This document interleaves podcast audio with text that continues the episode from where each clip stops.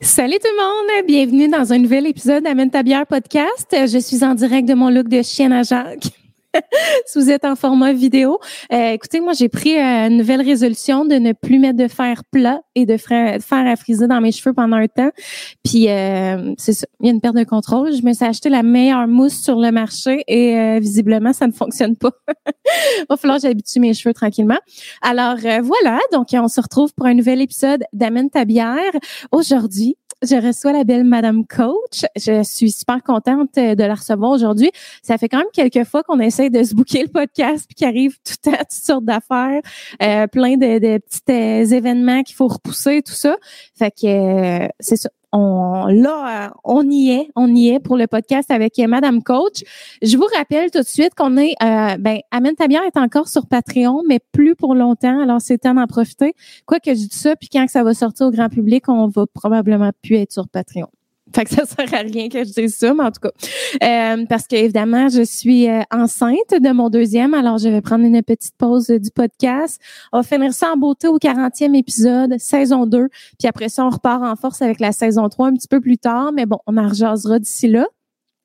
Euh, sinon, ben euh, évidemment, euh, même si le podcast va être en pause, le podcast va vivre encore sur YouTube, sur Spotify toutes les plateformes audio. Donc, je vous invite vraiment à aller mettre un beau 5 étoiles, un petit commentaire sur l'application Balado. C'est vraiment très, très, très, très, très apprécié. Alors, voilà, c'était mes, mes petites plugs en rentrant. Et sur ce, ben, je vous souhaite un bon épisode. D'habitude, je set mon générique à l'avance, puis là, je l'ai pas fait. Fait que là, j'essaie de gagner du temps en ce moment. Et on va mettre le générique à l'instant.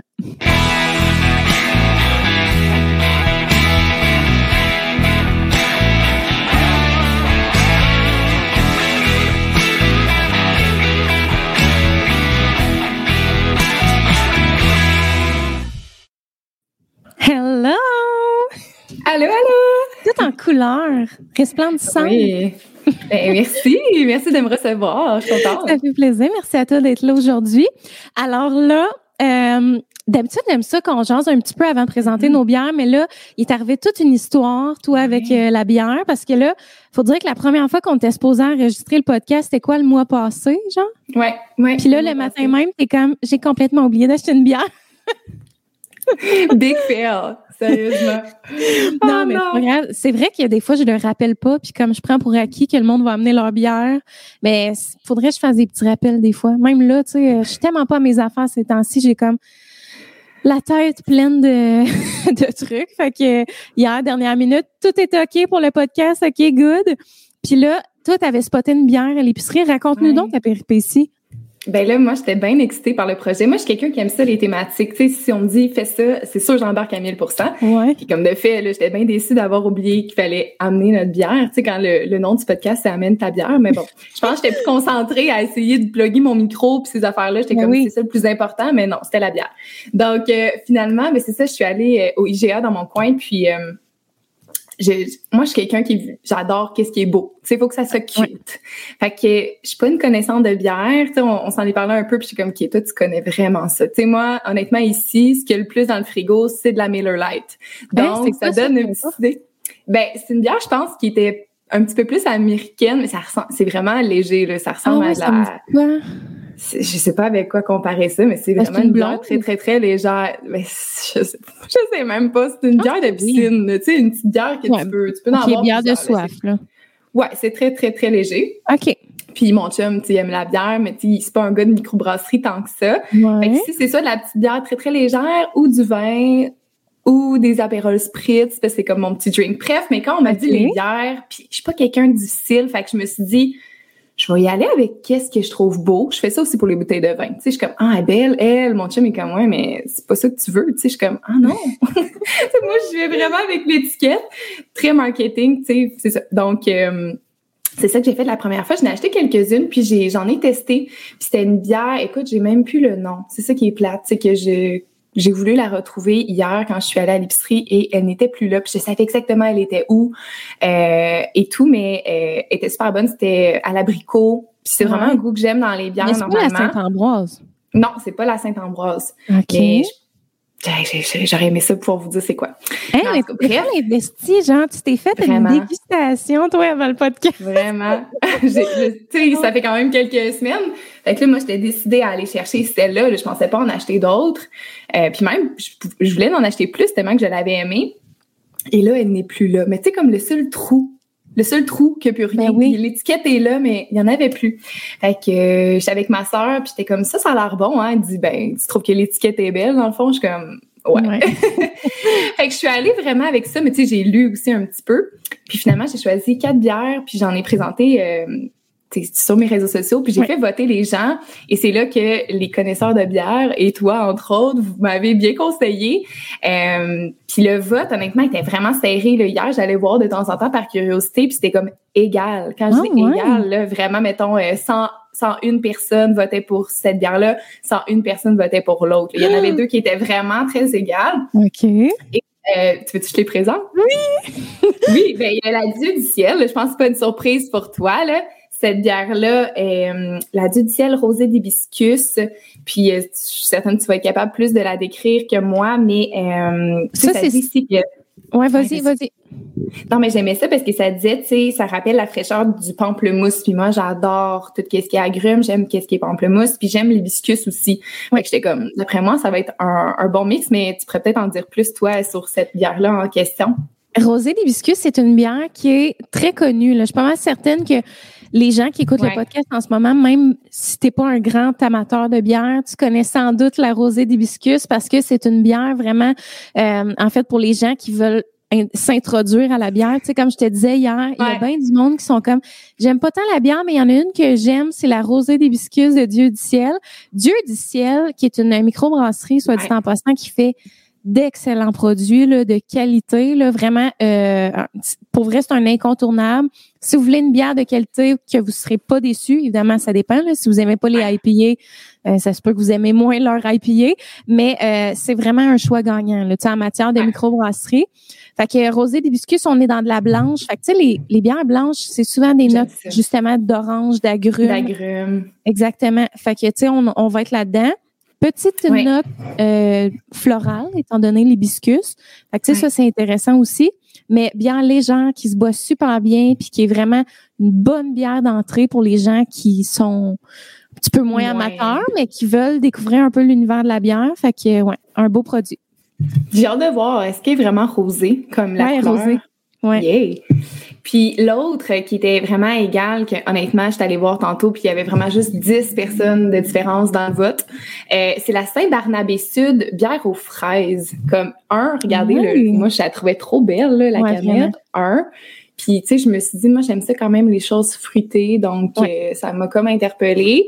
Euh, tu me disais qu'elle était vraiment légère, hein, celle-là, comme. Ben, c'est une bière blonde. Fait que, tu sais, les bières blondes, un peu comme tantôt on parlait la Miller, tu sais, c'est des bières de soif, des bières de piscine, comme tu disais, bières de terrasse, tu sais, de fin de journée, de comme, j'ai envie de boire quelque mm. chose de léger, qui a quand même un bon goût de céréales, parce que les bières blondes, c'est vraiment les bières qu'on goûte le plus la céréale.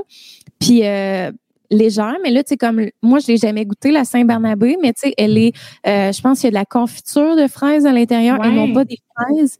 Ça se peut-tu? C'est ça, ça disait que justement, c'est euh, au parfum de confiture de fraises. OK, parfum. Fait que d'abord, euh, je sais pas si c'est une infusion ou si euh, sont allés dans des essences, mais c'est ça. Ça serait une bière légère, mais avec un petit goût fruité de plus. Fait que les deux, je pense, seraient des bons choix pour toi. Fait que vas-y, vas-y au feeling. je pense y ben, je pense que je vais y aller avec elle. parce hein? que je me dis, elle, je vais peut-être plus la, garder, genre, justement, euh, sur le bord de la piscine, euh, la fin de semaine qui fait chaud. Puis j'avais vraiment, celle-là m'intriguait. C'est la première que j'ai choisie en plus. Fait que j'ai avec elle Excellent. Moi, je vais présenter ma petite bière sans alcool. Oui, j'adore. Éventuellement, je vais pouvoir boire des bières avec alcool, mon Dieu. Ça va être le plus beau jour de ma vie. oh, j'ai tellement hâte, là. Déjà, juste comme savourer un tartare avec une bière, là, J'en rêve, genre à chaque jour. Les deux ensemble? Ah Tartare bière? Ah oui, oui. Mais non, mais moi, ah bière, c'est avec. La première fois que j'entends ça. OK, ben, c'est cool, j'aime ça. tu vois ça avec un vin blanc, genre? Oh, ouais, un petit vin blanc vraiment. Euh, vraiment tranquille. Là. Ben, un vin blanc, j'aime ça, ça aussi, j'ai hâte. Là, de bon, une bonne coupe de vin blanc. Moi, je suis pas très vin rouge. Je suis plus vin blanc. Non, non plus. De plus en plus. Ben, avant, j'aimais vraiment le vin rouge. Mais euh, maintenant, je te dirais que je suis beaucoup plus vin blanc, mais je pense aussi, euh, ça me donne mal à la tête, le vin rouge, puis je me rends compte que je t'offre moins longtemps dans la soirée. si j'en bois, fait que pour me garder vraiment comme sur un bon pace pendant une soirée, là, un petit vin blanc. Puis, ben, je suis pas quelqu'un qui boit beaucoup, beaucoup quand même. Ouais. Euh, c'est ça. Et souvent, tu sais, le, le, vin, c'est ça, c'est les sulfites à l'intérieur. Puis, petite anecdote, l'autre fois, ma belle-mère, la mère à mon chum, euh, elle faisait, en tout cas, on va souvent souper chez les parents de mon chum, puis elle m'a acheté un vin rouge sans alcool. Puis il était écrit contient des sulfites et je te jure, j'ai eu mal à la tête le lendemain, puis c'était un vin sans alcool. C'est fou, hein? Le pardon, genre, ça m'a oh vraiment insulté. Euh, c'est comme, euh, ça me fait penser, à un moment donné, j'ai, j'ai fait un mois sans alcool. Tu sais, j'en fais pas souvent, mais quand j'en fais un, tu sais, pour vrai, c'est pas, c'est pas difficile pour moi, là. Ça me fait juste comme du bien, puis c'est ça. Puis j'en avais fait un l'été passé, je pense, pendant la pandémie, puis euh, tu sais, on avait le droit de se voir, mais comme juste en petit, en petite gang, tu sais, fait que je m'en vais souper justement chez ma belle-mère tu sais, ils boivent quand même du vin, tout ça. Fait que j'étais comme, ah, je vais être la seule, tu sais, qui va pas boire. Tu sais, tout seul chez vous, c'est comme facile de faire ton vin sans alcool, mais comme en gang, euh, pour un souper ou quoi que ce soit. Fait que j'ai dit à, à, mon, à mon chum, à mon mari, euh, d'aller acheter un vin sans alcool à la mm-hmm. sac. Puis il était comme tout content du petit projet, tu sais. Puis je savais que le vin sans alcool, c'était pas la meilleure chose qui soit, tu sais. Euh, mais là, il était tout content. Il dit, j'ai trouvé ce vin-là. Je suis comme, eh bien, pour vrai, merci beaucoup. Là, je suis toute heureuse. Là, on ouvre la bouteille, puis j'y goûte, puis j'ai sérieusement, le monde qui disait que le vin sans alcool, c'était pas bon, je sais pas, ils ont jamais goûté à ce vin-là. Il est excellent. Ma belle-mère, je me rappelle plus, mais ma belle-mère, elle goûte. Et mon chum, il goûte. Ils sont comme, wow. Puis là, ma belle-mère a dit, c'est où que c'est écrit sans alcool? oh non! Et là, je regarde, et là, je regarde. Et c'est pas écrit, c'est écrit 13 Tu sais, il oh était juste c'était comme dans la rangée à côté, on s'entendait qu'elle n'a pas beaucoup vins sans alcool à la ah. sac. Fait que lui, il a sûrement comme pensé que c'était toute la rangée ou je sais pas trop. Fait que j'étais bien déçue, ben j'avais comme gâché mon mon mois sans alcool, mais ben, j'étais pas rendue loin là, mais on a juste tellement ri parce que j'arrêtais pas de dire, j'en reviens pas comment c'est bon, puis ouais, mais là, quand finalement, il y avait bien de l'alcool. Le vin sans alcool, c'est cool. Ça. Exactement. Mais c'est ça. Tu sais, j'étais pas enceinte ou quoi que ce soit, fait que euh, dans ce temps-là, c'est moins pire aussi. Là, tu te sens un petit peu moins mal. Exact. OK. Fait que là, j'ai pas présenté ma bière. Qu'est-ce que tu as choisi? Qu'est-ce que tu as euh, choisi? moi, j'ai pris justement, tu sais, euh, dans tes choix, tu avais une gauze. Là, je dis gauze, mais les gens disent en général goose, mais en fait, le vrai, tu sais, l'origine d'une gauze, ça s'écrit G-A-U-Z-E. Fait que, tu sais, ça se prononce vraiment gauze, gauze, en tout cas. Fait que, regarde, gauze, gauze, dites ce que vous voulez. Euh, la Ghostbuster, c'est comme ça qu'elle ah. s'appelle. Elle ah, ressemble à ça. C'est la microbrasserie Le Trèfle Noir. Euh, je l'ai jamais bu. C'est une découverte encore. J'essaie de varier un peu les styles euh, dans mon podcast, là, autant dans les sans-alcool. Fait que, tu sais, tantôt, euh, hier, je te disais, tu sais, les, les gaz, la caractéristique, c'est qu'ils sont salés, généralement. Puis vois-tu, en arrière, il est écrit euh, coriandre, sel de mer. Fait que...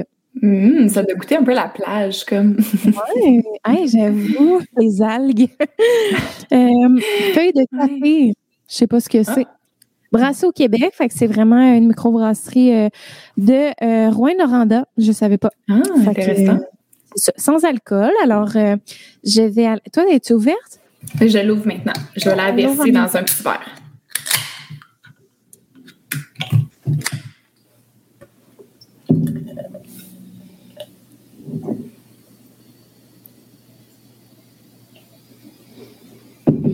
Elle mousse vraiment beaucoup la mienne, en tout cas. Ouais. Hey, ben cheers! Hey, cheers! Je vais goûter. Hum. Aimes-tu ça? Vraiment léger. Ouais, vraiment. C'est mon genre. Ça, c'est comme. Je, pense que je suis pas une référence parce que honnêtement, tu pourrais me donner n'importe quelle bière. Même si tu me dis c'est une bière noire, euh, style un peu, euh, tu sais, mais je sais que des fois que c'est comme un peu euh, crémeux c'est sûr que ça sera pas la chose que je vais choisir, mais si tu me la fais goûter, je suis pas mal certaine que je ferai pas de grimace comme. Je suis vraiment pas une personne difficile. Il y a du monde hier qui était comme. Ouais, ben, j'en bois juste pas beaucoup, mais je suis pas difficile, vraiment pas. OK, cool. Est-ce que tu peux faire qui est vraiment le fun? moi, c'est ma plus grande passion quand je vais dans les micros, c'est de demander des plateaux de dégustation, tu sais, d'avoir comme plein de petits verres. Fait que, tu sais, comme ça, s'il y en a une que tu aimes moins, ben, pas grave, tu sais. Ben, Vraiment. Ça dépend de, de tes goûts et tout ça. nous autres, on, même, la, exemple, la stout, les biens noirs, on est moins fans, mais on adore les déguster dans les petites dégustes comme ça parce que ça, moins. Ouais, c'est ça, exact. Un gros verre ou une pinte de, de bière noire, je trouve ça. En tout cas, je suis pas rendue là, moi. Non, c'est ça. Puis avec la pandémie, honnêtement, on a on est ben là, on n'est plus dans la pandémie, là, mais bref, euh, tu comprends ce que je veux dire? J'ai je suis moins allée dans des bars, tu sais, je suis moins allée dans les microbrasseries, justement. Je le faisais plus avant l'été et tout ça. Puis euh, on en a une ici, justement, euh, à Mascouche. Puis là, pendant que je veux te le dire, le nom m'échappe. Une micro, ça? Mais oui, je suis pas mal certaine. Ah, j'ai vraiment envie de faire une chose rapide. Parce qu'à Mascouche... recherche. Oui, il n'y a pas grand-chose. D'après moi, tu vas, tu vas la trouver rapidement. Ah mon Dieu, attends, ça va peut-être me revenir. Mais... Attends, je suis sûre que je te trouve ça en une seconde. Albatros? Oui, l'albatros, exactement. Tu sais, on, a, ah on a goûté à quelques bières. Ouais, c'est vraiment, c'est comme dans le vieux, euh, dans le petit coin un peu vieux mascouche. Puis euh, on n'a jamais comme eu la chance d'y aller. C'est sûr qu'on va y aller bientôt, sauf que euh, c'est ça. On a essayé quand même quelques produits, puis c'était bien, c'était très bien. Ah, c'est cool. Fait que moi, pour vrai, beau produit, pas très sucré très légère. Euh, tu sais, justement, elle me, fait beaucoup penser à une margarita. Tu sais, on est dans la lime. ça goûte, c'est ça, hein? Il y avait comme des petits trucs de lime. Euh, ça me fait penser un peu Cinco de Mayo, comme ouais, mexicain. C'est vrai. Mais elle, goûte vraiment ça. Genre, on dirait qu'elle goûte le Mexique. J'adore. jamais allée au Mexique. Ah, pour vrai? ça, ça sent l'été. Ça goûte l'été. C'est ça. c'est ça. Non, mais beau produit sans alcool. Je suis rendue, je suis rendue là dans ma vie. Là, commencer à apprécier les sans alcool, ça m'a pris du temps, mais euh, écoute, euh, on y est. on y est. Mais pour vrai, maintenant, il y a tellement de produits, c'est fou. Tu sais, je l'ai fait, le moi, sans alcool cette année, puis j'ai, je me suis donné comme défi d'essayer plus de produits sans alcool. Tu sais, comme, c'était comme mon petit, euh, mon petit plaisir. Puis pour vrai, autant pour des drinks, autant pour la bière, le vin, le mousseux, peu importe il y en a tellement plus qu'avant, donc c'est le fun de découvrir, euh, de découvrir, d'essayer des choses. Ah oui, c'est ça, exact. Bon, alors maintenant, entrons dans le vif du sujet. Euh, pour ceux qui ne te connaissent pas, as-tu envie de, te présenter un peu? Tu es créatrice de contenu, coach. Euh, encore, ça s'appelle-tu encore Beachbody? Oui, oui, c'est encore Beachbody. Euh, en fait, c'est ce que je fais maintenant. Là. Mon, mon petit background, dans le fond, c'est que, ben, premièrement, je m'appelle Marie-Philippe, Madame Coach sur les réseaux sociaux. Euh, ça, j'ai, j'ai commencé euh, ma carrière, si on veut, comme enseignante. Donc moi, j'ai, c'est ça, j'ai toujours été comme une personne assez créatrice, euh, créative plutôt. Puis je savais que dans la vie, j'allais faire un job, tu sais, qui, sort un petit peu plus l'ordinaire. Je voulais travailler à la télé. J'étais quelqu'un qui qui aimait ça être devant les caméras. Tu sais, je, suis pas une personne mhm. gênée. Euh, ça, c'était vraiment moi au secondaire. Après ça, je suis rentrée au cégep justement en cinéma, communication. C'était comme un petit programme un peu euh, pas très élaboré à Longueuil. Puis je me suis retrouvée comme à pas tant triper. Je pense que j'avais trop d'attentes. Tu sais, moi, je pensais qu'on allait faire comme du montage vidéo. Puis, euh, tu sais, que je sais pas. Je, je, je pense que j'avais... C'était pas ce que je m'attendais. Puis, euh, finalement, je me suis dit, ben, je vais retourner à ce que quelque chose qui, allait être plus sécuritaire, plus stable, puis dans lequel je m'étais toujours vue aussi comme enseignante. Ma famille me disait tant tu serais vraiment une bonne prof, puis je savais là, que j'allais aimer ça. Fait que j'ai fait euh, mes sciences humaines. Après ça, j'étais à l'université quatre ans. Et euh, ben, je suis devenue enseignante, en fait. Là, donc, euh, j'ai enseigné trois ans de temps. Puis, tu sais, plus par rapport à ma vie personnelle, j'ai toujours été une personne quand même active. Euh, depuis mon jeune âge, j'ai fait de la gymnastique de compétition, mm-hmm. de la danse. J'ai enseigné euh, ce sport-là, la gymnastique, pendant dix ans. Comme ça a fait partie de ma vie vraiment longtemps. Fait que le sport, l'activité physique, c'était comme un peu une passion pour moi. Puis je faisais ça vraiment par, par passion. Euh, puis quand j'ai commencé à enseigner avec mes stages et tout, on dirait que je me suis comme un peu perdue là-dedans. J'étais comme overwhelmed de la vie d'adulte, me faisait peur. Moi, j'étais comme tout me stressait, je me donnais beaucoup dans tout, puis j'ai l'impression de ne plus avoir de temps pour moi. Dans le fond, c'est vraiment ça. Et euh, ils m'ont dit on dirait que j'ai plein de choses à dire en parallèle. Mais on y reviendra, là. On y reviendra peut-être plus en profondeur, mais c'est que j'ai connu des gros troubles alimentaires aussi à l'âge de 20, entre 20 ans, 20, 25 ans, dirais, ah, disons, bon 5 ans. Ouais, j'ai, j'ai souffert d'anorexie, là, puis tu sais, c'est, je veux dire, il y a des gens qui me connaissaient dans ce temps-là que je pense qu'ils n'auraient pas pu se douter de ça, dans le sens où c'était très, c'était très caché. Euh, puis tu sais, j'étais pas quelqu'un qui pesait 90 livres, là, dans le sens où c'était pas comme, oh mon Dieu, elle est malade. Mais en même temps, les gens qui me connaissaient savaient que j'avais connu comme une très grosse perte de poids, je m'entraînais beaucoup. Puis tu sais, je mettais ça beaucoup sur ah ben je m'entraîne maintenant, tu sais, je, suis plus en forme, mais je, faisais beaucoup de choses que je disais pas, dont ne, tu sais manger le moins en moins. Euh, tu sais, exemple, euh, si je buvais cette bière là, puis que je connaissais les calories de tout dans la vie, euh, donc j'allais dépenser en courant le nombre de calories exact pour euh, dépenser ce que je venais de manger ou de boire. que ça c'était très intense. Puis tu sais, quand j'ai commencé à enseigner on dirait que c'est ça, j'ai perdu cette espèce de beat là d'entraînement que j'avais.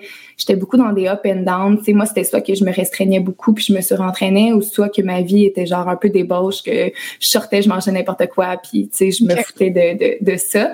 Fait que difficile à trouver un équilibre là-dedans. Ouais, mais vraiment intense. Tu sais, comme à m'en, je me réveillais la nuit en pleurant de comme... Oh, j'ai faim ou euh, tu sais comme est-ce que je vais mourir si je mange un yogourt de 30 calories comme ça allait pas là, vraiment là puis ça ça a duré quand même tu sais je pense que euh, quand je suis devenue enseignante j'ai compris que tu sais fallait que je sois comme j'étais comme, OK, je m'imaginais pas que ça allait être ça ma vie d'adulte, que j'allais être encore dans ce struggle-là. Moi, je pensais que je devenais prof, j'avais ma petite carrière, tout allait bien financièrement, tout allait bien dans ma tête, tu sais, que j'allais trouver un équilibre de vie. Mais non, c'était pas pas tout ça. Oh, oui. Ouais, fait que c'est comme ça que j'ai découvert un petit peu Beachbody, en fait. C'est que c'est des entraînements à la maison. Et dans mon temps, c'était en DVD en 2015. Alors, hey, euh, attends, je vais falloir en parler parce que moi, j'ai connu cette époque-là. Moi, j'ai déjà été coach. Oh my God! Sérieux? Je savais même pas! 2015, sûrement, dans le temps des DVD. Ben, ben, c'est bien hot. On était peut-être dans la même équipe. T'es avec qui? Moi, ma, ma mentor, c'était Caroline Robinson. Caroline. Ah oui, oui, oui, oui, oui. Elle est blonde, elle aussi, hein? Mm-hmm. Non, moi, c'était Karine Germain, je pense que ça Oui, Karine Germain, oui. Ouais. Je sais pas si elle fait ça encore. Je pense, je pense que non, hein? Non. Fait que, fait que Vas-y. j'ai connu ça comme ça, puis c'est juste parce que je suivais cette personne en question sur Facebook. On n'avait pas vraiment Instagram dans ce temps-là. Ben, ça n'existait pas pour la business du moins. Puis je la trouvais vraiment inspirante. Je trouvais que ses textes étaient vraiment comme, je trouvais qu'elle avait l'air équilibrée dans la vie. Puis j'étais comme, ah, moi j'aspire à ça sincèrement. Ça me faisait du bien de la lire. Puis elle était vraiment bonne pour écrire des beaux textes et tout.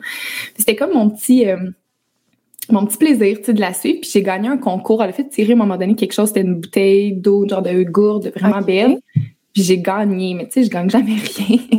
J'étais tellement juste contente d'avoir gagné une gourde, mais ça a fait en sorte qu'on est comme entré en contact. Puis tu sais, on a échangé, puis on a vu qu'on avait tellement de points en commun. Puis je pense qu'elle a vu en moi quelque chose que je, je voyais peut-être pas, tu sais, le fait de, de pouvoir partir d'une entreprise en ligne, dans le, dans le monde un petit peu du du fitness, mais aussi sur les réseaux sociaux, le fait de s'exposer un peu, de partager un mode de vie sain. Puis c'est sûr que je me sentais un peu imposteur à ce moment-là, puis j'étais comme, moi, je me sens pas guérie de, de ces troubles alimentaires-là. Je, suis qui, moi, pour aller dire aux gens de, ouais, que tu es en forme parce que tu suis les programmes, nanana, quand dans le fond, tu as des, des problèmes. Exact. Euh, ouais, je comprends. Mais attends, je veux juste, je veux pas te couper. Mais juste pour les gens qui savent pas tout de quoi on parle, Beachbody, dans le fond, c'est euh, vraiment, euh, c'est plein de programmes d'entraînement adaptés aux besoins des gens. Puis euh, avec, avec, ça, il y en a certains programmes qui ont des, des plans alimentaires. Je sais pas si on en a mm-hmm. tous. il y a aussi une plateforme en ligne, là, tu sais, vraiment de, de programmes où est-ce que tu peux payer un abonnement puis avoir accès à tous ces programmes-là. Dans le temps, c'était des DVD, comme tu dis, comme on disait. Mais ça existe encore, les DVD? Non. Ah non, à partir de. C'est en 2016, je pense que la plateforme est. Elle a comme sorti, puis après ça, c'est évidemment est devenu de mieux en mieux. C'est un peu comme un Netflix de l'entraînement. Moi, c'est comme ça que je le compare. Tu sais, je me dis, il y a tellement de choix. T'as comme, c'est comme un peu une série. Là, t'as, as la série, mais dans la série, t'as plein d'épisodes. Mais c'est la même chose. T'as un programme, dans le programme, t'as plein de séances d'entraînement que tu peux suivre. Tu sais, donc euh, c'est fou. Là, maintenant, il y a plus de 1900, plus de 1900 séances là, d'entraînement. Ah dans différents styles. C'est incroyable. Ça a vraiment mm. explosé. C'est hot. C'est cool. Ouais. Moi, je me rappelle, euh, dans le temps, c'était... Euh, 21 Day Fix que j'avais fait. Puis le Extreme. Moi aussi, j'ai fait les deux. encore à ce jour. Là, genre, des fois, je me, je me rembarque dans le défi, genre, tu sais, vu que j'ai les DVD. Ben oui. J'aime tellement ça, là, je trouve ça vraiment trippant. Puis comme tu travailles vraiment de la maison, tu sais, des fois, on, on a tendance à se dire, ah, un DVD devant la télé, tu sais, je m'entraînerai pas pour vrai, mais et tabarouette, hein, je t'ai dit, ça y va par là, des fois. Exact. Mais ça, ça a été vraiment un déclic pour moi, là, parce que j'étais une fille qui s'entraînait des heures au gym, là. Euh, tu sais, quand j'étais intense dans mes, dans mes périodes de gym, je pouvais y aller plusieurs fois par jour, là. C'était vraiment intense. Fait que, tu sais, moi, ah, ouais, plusieurs fois, attends, là. Ouais. Genre matin, midi, soir? Genre. Ah, Mais ça, ça a été, ça, ça a été vraiment un bon, un gros, je dirais un bon deux ans, là, au début, quand j'étais vraiment dans ma perte de poids, tu sais, euh, plus intense, puis après ça, c'est devenu comme un peu plus obsessif dans ma tête. Mais oui, puis j'allais, tu sais, je travaillais dans l'été dans un camp de jour euh, pour la gymnastique, puis j'y allais en vélo. J'y allais en oh vélo pour c'était vraiment intense. Fait que j'étais brûlée psychologiquement, physiquement, j'avais plus de vie sociale, tu sais moi comme si j'avais été invitée, mettons, il y a euh, dix ans dans ce podcast-là, j'aurais été stressée de boire une bière là, en direct avec d'autres personnes, tu comprends? Donc, euh, pour moi, 30 minutes d'entraînement à la maison, c'était comme, bon, j'étais un peu sceptique. je pensais que c'était pour les matantes. Oui, OK, je comprends. Genre, moi, je voyais ma mère faire ça, tu sais, en postpartum, elle a eu quatre enfants, fait que j'étais comme, ma mère, elle faisait du José Lavigueur, tu sais, c'était, c'était un entraînement de maman, là, tu sais, dans ma tête, j'étais capable de plus, tu sais. Mais jusqu'à mm-hmm. temps que je fasse le 21 Day Fix, ça a été mon premier programme de 21 jours. Puis j'ai jamais été aussi fière de moi, je pense, que ces 21 premiers jours-là d'expérience d'entraînement à la maison. C'est bizarre à dire, là, mais ça m'a montré qu'en 30 minutes, on, ben, un, j'avais le temps de, je pouvais prendre le temps, j'avais le temps de prendre soin de moi. Puis le bien-être que ça me procurait en 30 minutes, l'espèce de sentiment, tu sais, de post-entraînement, d'endorphine, tout ça, mais plus de comme, hey, je me suis vraiment donné, là. C'est comme, j'ai chaud plus que quand je vais une heure au gym, tu sais, comme, c'est hot, Mais encore là, je le faisais un petit peu pour les résultats, que c'était beaucoup du up and down.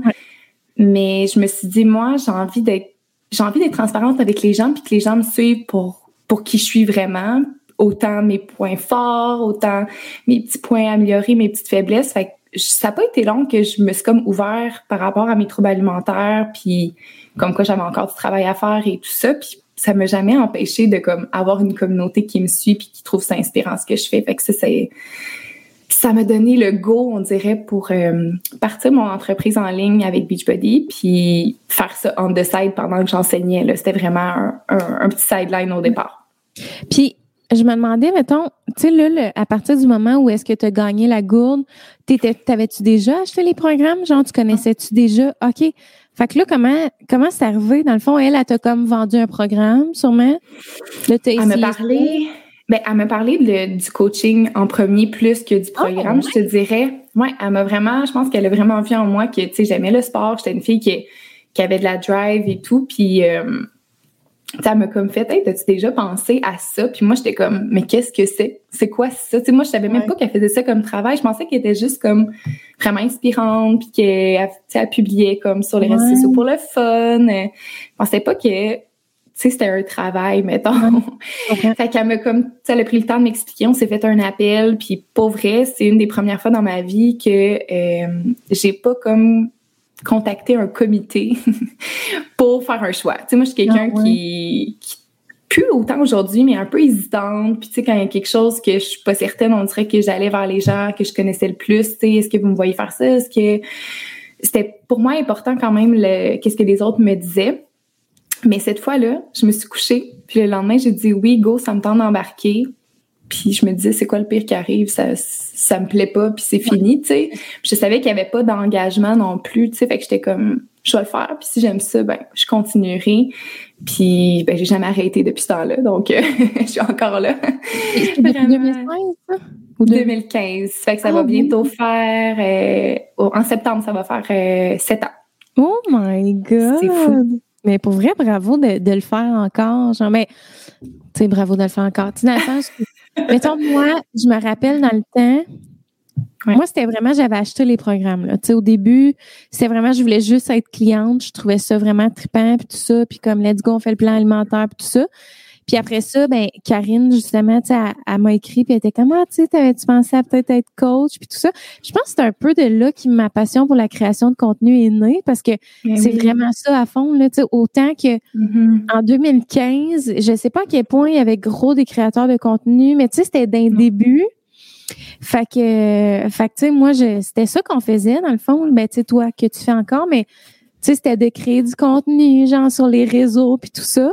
Puis je pense que c'est là qu'après ça a découlé. Finalement, moi, tu sais, ça, ça me correspondait pas parce que, tu sais, j'étais trop occupée là. J'étais aux études, je travaillais en plus. Puis, euh, tu sais, c'est sûr qu'il faut mettre beaucoup de temps au début là, pour que ça devienne rentable euh, et tout ça. Là.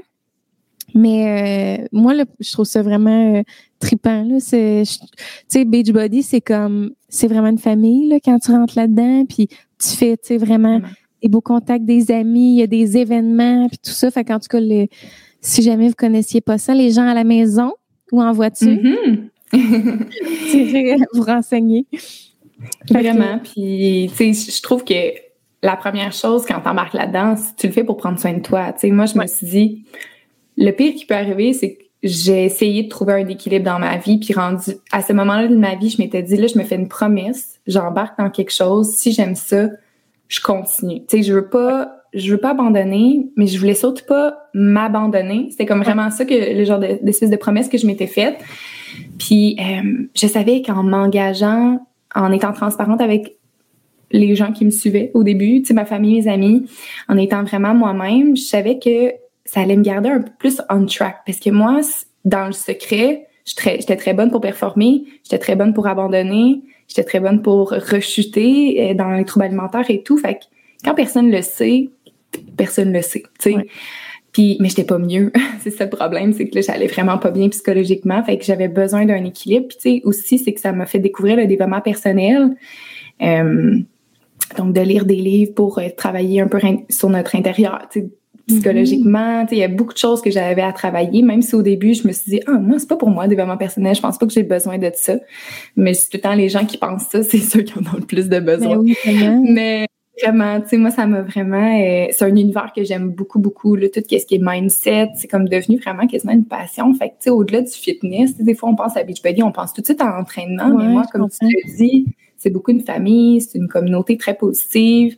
Puis je suis une fille positive à la base. Fait que pour moi, ça fait juste comme alimenter mon, mon, niveau d'optimisme.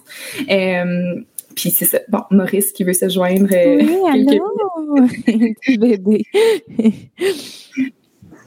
C'est ça, je te dirais que ça a vraiment été pour prendre soin de moi psychologiquement, physiquement. Puis après ça, j'étais juste vraiment contente d'inspirer les autres. Puis effectivement, on était plus sur Facebook au début. Ouais, la, création, la création de contenu, c'était bizarre. C'était comme, dans le fond, on faisait des stories, mais en post. Tu sais, je publiais comme trois fois par jour, peut-être comme.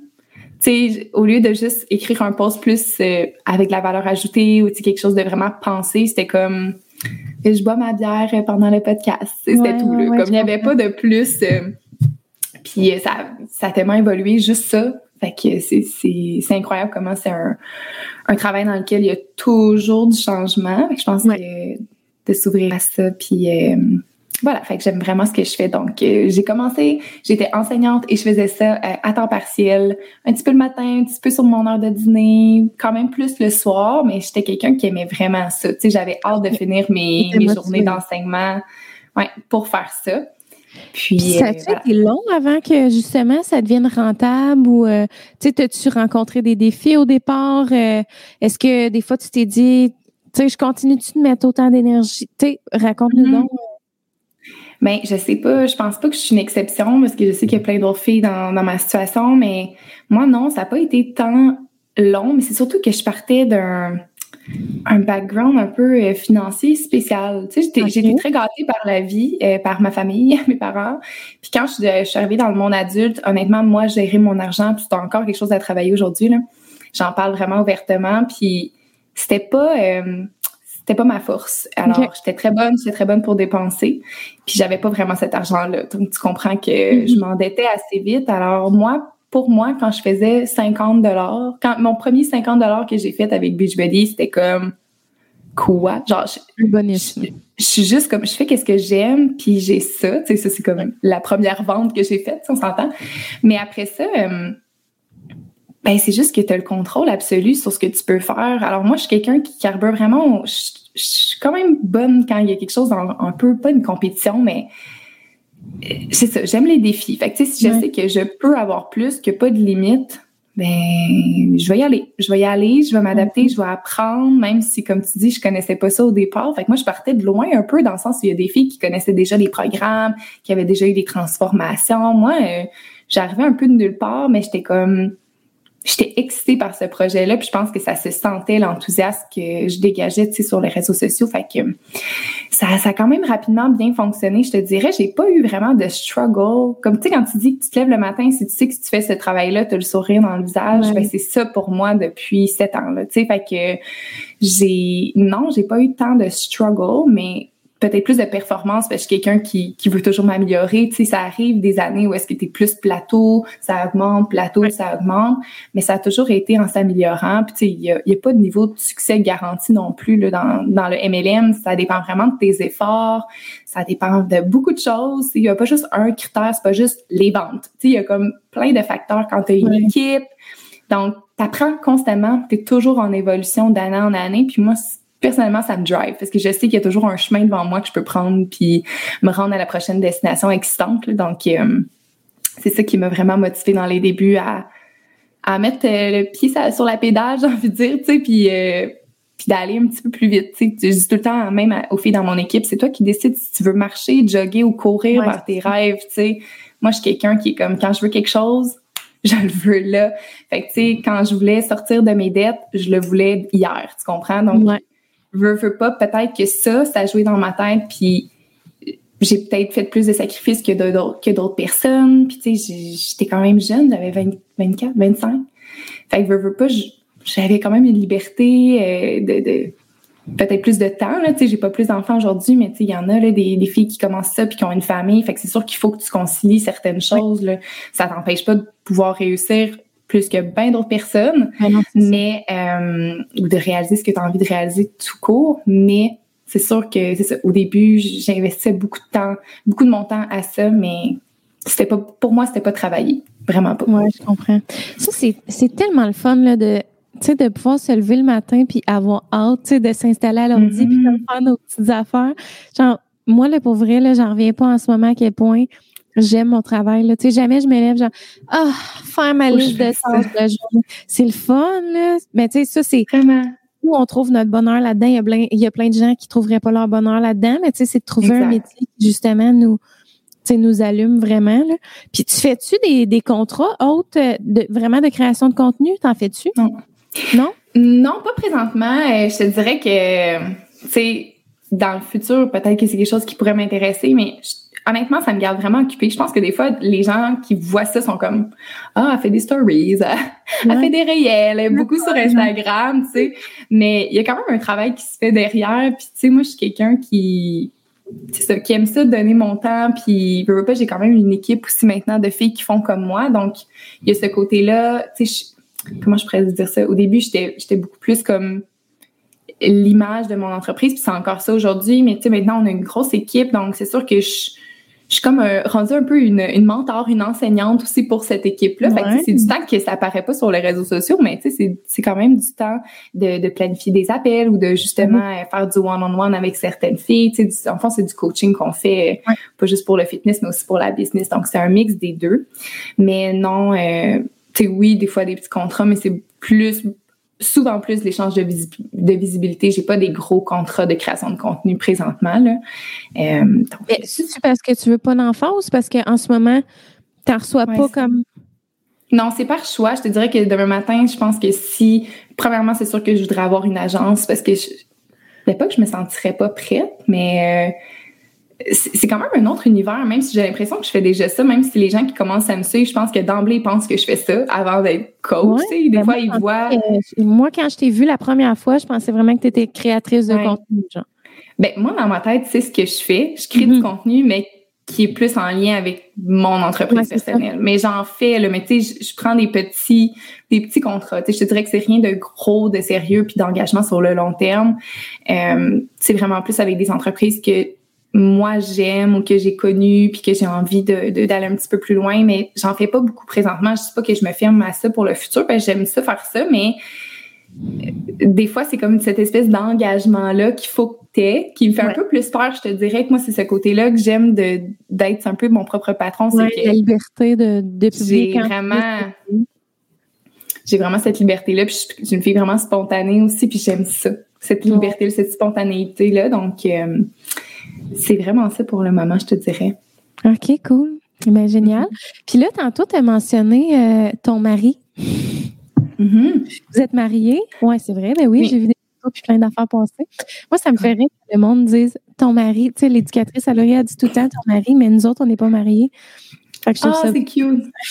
mais honnêtement, c'est drôle parce que je trouve que ça, ça sonne toujours plus drôle de la bouche d'une fille. Mettons, là, j'ai dit ça tantôt, j'ai dit mon chum, puis là, j'ai, j'ai, corrigé.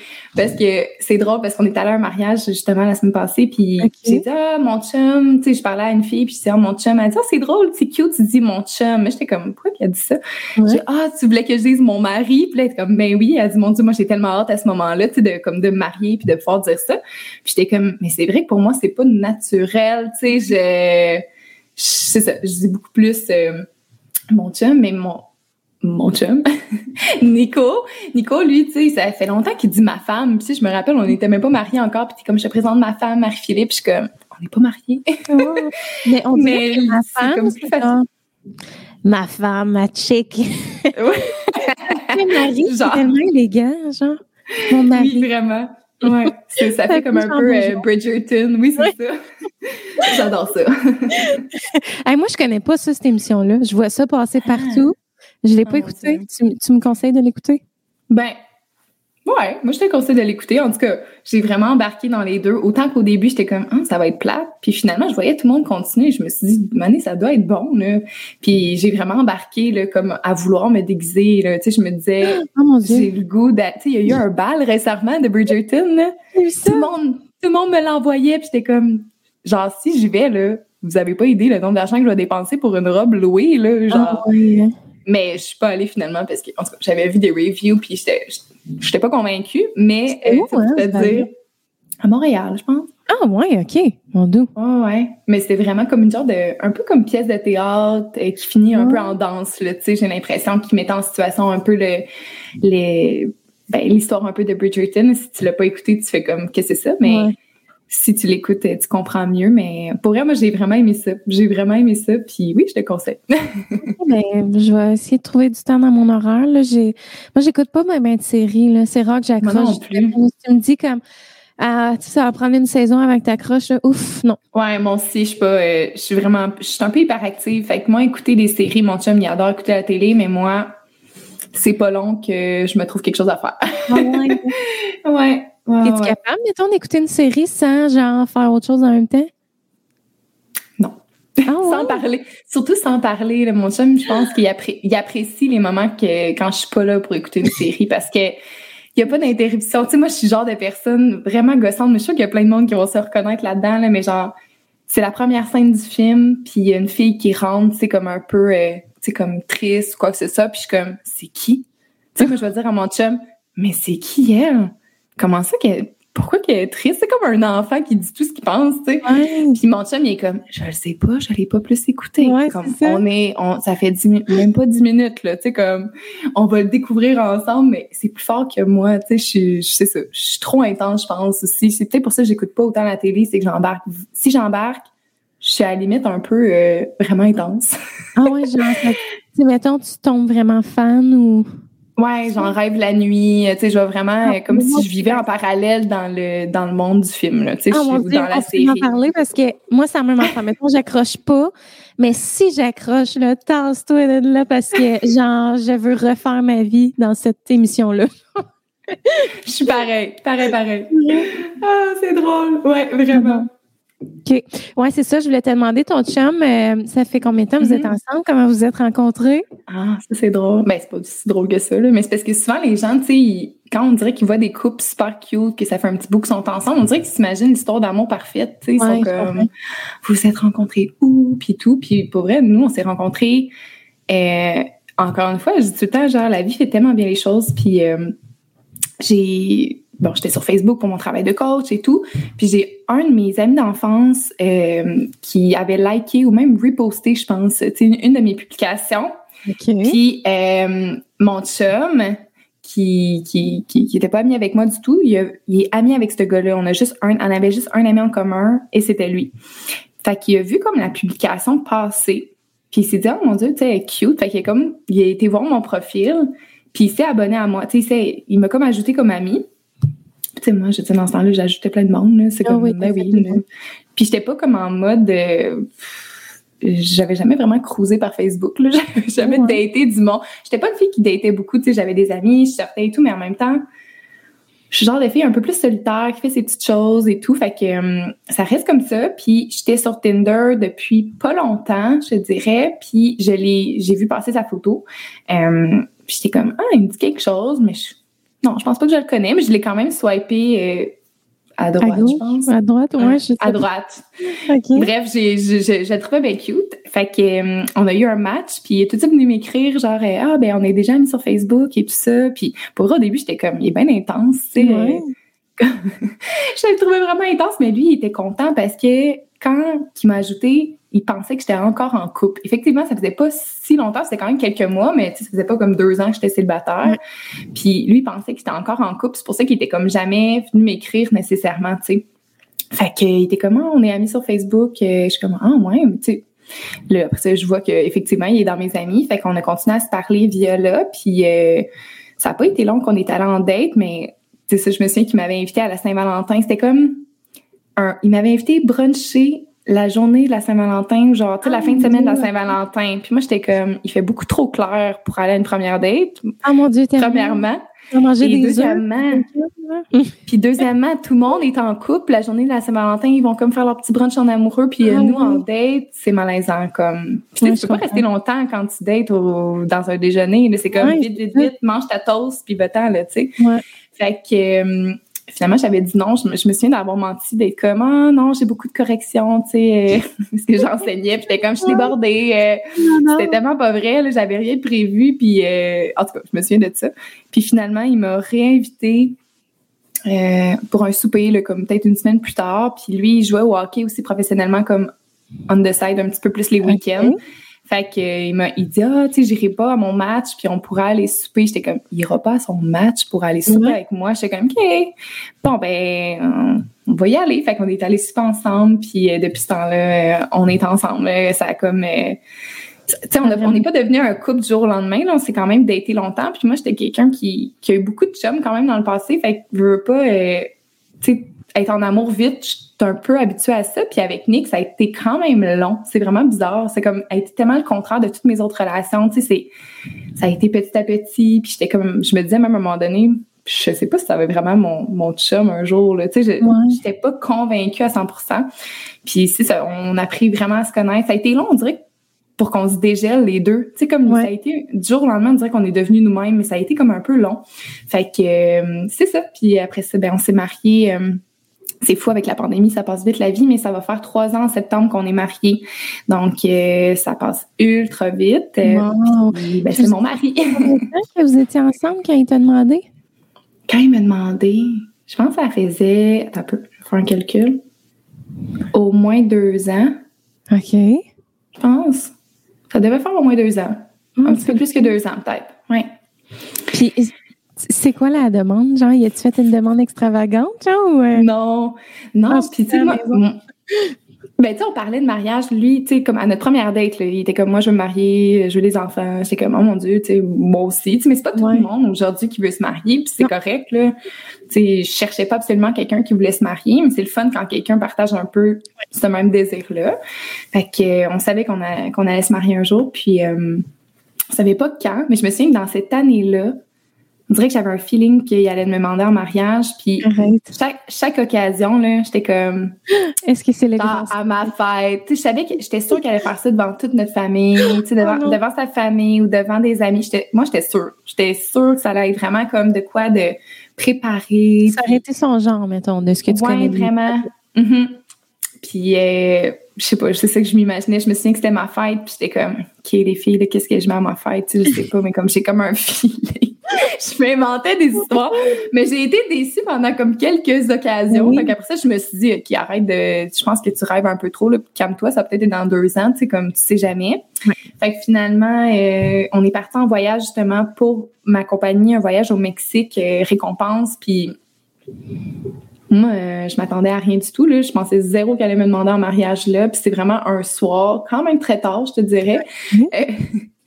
puis il m'a comme amené comme sur le bord de la mer, mais faisait noir, on était juste les deux là, tu sais vraiment. Puis il commence à me dire des belles choses, puis j'étais comme mon dieu, il est en train de me lire un poème, tu sais, il était vraiment sentimental. Mais tu sais, mon chum, il est tu sais c'est pas qu'il est pas sérieux dans la vie, mais c'est juste que il avait jamais été aussi sérieux mettons dans ses ah, propos. C'est sûr que tu le voyais venir là. Ouais, mais je me disais, genre, il a peut-être bu une bière de trop, puis genre, il veut juste comme me dévoiler son amour, tu sais, jusqu'à temps que Jusqu'à temps qu'il mette son genou à terre, puis qu'il commence à me proposer un mariage. Mais moi, je suis très, tu sais, j'ai comme une vision un peu Bridgerton du mariage. Tu sais, comme, tu sais, il y a la bague, il y a vraiment la mise en scène. Euh, tu sais, dans ma tête, c'était pas nécessairement ça. Mais là, je suis comme, je suis sûre que c'est une blague. Fait je dis, Nick, tu sais, euh, arrête, là, avec ta blague. Sais, je sais qu'on veut se marier, mais comme, tu sais, arrête de, pourquoi tu t'es mis à genoux, tu sais? Ouais. Puis là, je dis, mais il y a même, tu sais, il y a pas de bague. je pense que je l'ai dit ou c'est lui qui a dit, je sais qu'il y a pas de bague, mais comme, je veux qu'on ait la choisir ensemble parce que, une autre chose, c'est que je suis quand même très, pas difficile, mais il y a des choses que je suis plus piquée, puis je me souviens que je parlais souvent de ma bague de rêve, puis je pense qu'il était pas, je pense qu'il était pas 100% prêt à genre la choisir de lui-même. Puis on a un couple d'amis qui avait fait ça, il pas longtemps, quelques mois avant nous, que euh, sont allés magasiner la bague ensemble. Puis j'étais comme, j'avais dit, je trouve vraiment que c'est une bonne idée. Tu sais, moi, je voulais la choisir ma bague dans le fond. Euh, mais après ça, il me l'a dit, il dit c'était vraiment spontané. Il dit, je savais que j'avais dit à tout le monde, tu sais, à nos amis, tout, que j'allais te demander en mariage, comme sûrement au courant de l'été, mais là, on est en avril. Fait que, ça a été comme plus tôt, mais il dit, genre, je, l'ai vraiment juste senti, puis je, te l'ai demandé. ça a été vraiment un beau moment. On a été vraiment émotifs, comme, ça a été vraiment inattendu pour lui puis pour moi, je pense, comme. C'est bien. Fait que, euh, après ça, ben, on est revenu au Québec, puis on est allé euh, magasiner la bague ensemble et tout, puis, tu sais, il est allé la chercher une autre journée que moi, je m'y attendais pas, parce qu'il faut qu'il la prépare et tout ça. Et... Euh, fait que, tu sais, comme refait une petite demande de chez nous, là, tu sais, avant un souper de famille qu'on avait, puis c'était vraiment chou. Fait que, voilà, c'est ça la petite histoire. tu moi, là, ça, ça serait ma demande, genre, idéale. Mettons, ah. c'est l'affaire. Tu sais, moi, j'aimerais ça. Ben, en fait, longtemps dans ma vie, je voulais pas me marier, J'étais comme, tu sais, je me, je me disais comme, tu sais, je me marierais quand j'aurais 20 000, tu sais, à, à dépenser. Tu, comprends? C'était plus ça que genre la vision de comme l'amour infini, on s'engage jusqu'à la fin de nos jours. C'est sûr que ça vient avec, mais tu sais, dans le sens ben que j'étais comme ah, c'est une dépense, là, tu un mariage. Mm. Fait que longtemps, j'étais comme je veux pas me marier. Puis là, on dirait depuis qu'on a eu Laurier, tu sais, notre enfant, puis que là, je suis comme, tu sais, je pense vraiment que je vais faire ma vie avec lui. Fait que là, je me sens prête comme à, tu sais, j'aimerais ça me marier, mais mon chum, il, il veut vraiment pas, là. Ah, mais ça, ça peut changer, mais en même temps, je pense que c'est important que les deux soient vraiment dans le même sens. Tu sais, moi, j'aurais pas voulu me marier avec quelqu'un que j'ai senti que j'ai forcé un peu la chose, tu comprends? Fait que, mais en même temps, des enfants, c'est aussi, tu sais, je dis souvent ça, mais comme à des couples que je connais qui ont des enfants puis sont pas mariés, puis tu sais, ils aimeraient ça, mais comme tu dis, tu sais, des fois, c'est comme le côté budget de tout ça, faut comme y penser.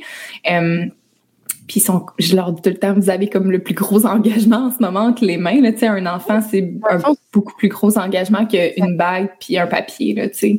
Oui, parce que, tu sais, mettons, tu te maries, pas d'enfant.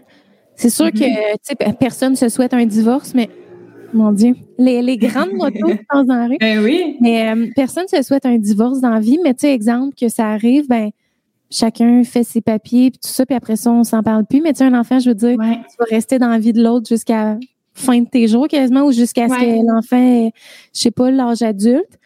Fait que non, définitivement. Puis, tu sais, moi, c'est ça, le mettons, mon pire, pire cauchemar, là, c'est une demande en mariage devant, genre... Plein de gens ah qui dansent. Inconnus, mettons, ou même ma famille, là, je trouve ça bien, bien, bien gênant, mais ce serait vraiment pas le genre mon chum de faire ça, genre, devant euh, nos proches, là. Je pense qu'il ferait ça intime, mais tu sais, moi, je me dis tout le temps, ah, tu sais, le best, ça serait comme ici à la maison, on se fait un super romantique qui me demande comme ça. Mais tu sais, je veux dire, sur le bord de la mer, t'es tout seul avec, c'est genre ah ouais. c'est la meilleure demande. Hein.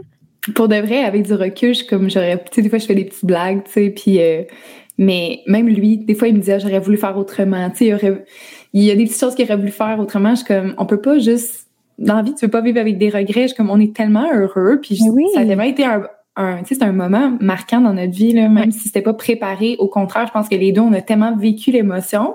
Parce que lui, il savait pas de temps, là, peut-être 30 euh, minutes avant ce qu'il allait faire. Là. Ben, je sais pas, mm-hmm. je pense que oui, dans la journée, il a peut-être une petite idée, mais c'était pas préparé tant que ça. Fait que euh, c'était beau. J'ai comme j'ai encore ces mots en tête qui me disaient, je m'en rappelle, tu sais, ça va toujours rester. Fait que euh, c'est ça. C'est cute, ça doit tellement être stressant. Je me dis, mon Dieu, moi, le... Un mariage non, mais ah, la demande? que tu as la bague, mettons, dans ta poche, puis que tu c'est le grand soir. Là, ah, mon Dieu, mais oui. Oh mon Dieu, j'en dormirais pas la nuit. En voyage, tu sais, je connais plein de gens qui ont emmené la bague en voyage. Comme, ah, oh moi, j'aurais juste peur que, la valise ou mon sac se perde ou quelqu'un vole euh, le bijou. Euh, ouais, c'est ça. T'es obligé de la mettre dans une petite boîte, tu sais. Ah non. Mais c'est ça. Fait que euh, mais c'est cool. Mais toi, si tu veux te marier, mais là, tu dis que ton chum, il veut pas se marier, mais tu, tu voudrais vraiment que t'es à la base, est-ce que, ben là, tu dis que c'est plus récent, mais tu dois faire ton mariage avec tes enfants comme plus vieux, mettons, quand tu vas avoir ton, ton petit garçon aussi? Ben, c'est ça. C'est sûr que, tu sais, dans l'idéal, ça aurait été justement mes enfants qui sont comme tout jeunes, là, tu sais, qui apportent le petit oreiller avec les joncs, oh, oui. la fois la plus mignonne ça terre, mais mm-hmm. non, mais pour vrai, je pense pas qu'il va me faire la demande un jour, là. Je, il est vraiment comme il veut pas. Là, il est là, ça sert à rien de se marier. Mais tu sais, je pense que lui aussi, un peu, on s'en parle des fois, puis il est comme un jour quand on sera riche, tu sais, peut-être. Peut-être que ça peut se le permettre un jour. Oui. Mais oui. Comme, tu sais, il n'y a pas, euh, une fois que tu me demandes en fiançailles, mettons, il n'y a pas un countdown, là, on peut se marier quand on veut, là, tu sais, c'est juste. Vraiment. De souligner notre amour de cette façon-là, en tout cas. Moi, je trouve ça le fun, mais. Vraiment. Puis il y a des mariages pour tous les, les budgets. Tu sais, je me faisais beaucoup dire ça au début, puis j'étais comme, mais me connaissant, je ferais pas juste des choses on-made, tu sais, qui, je, savais que mon mariage, il allait me coûter cher. c'est ça que ça voulait dire.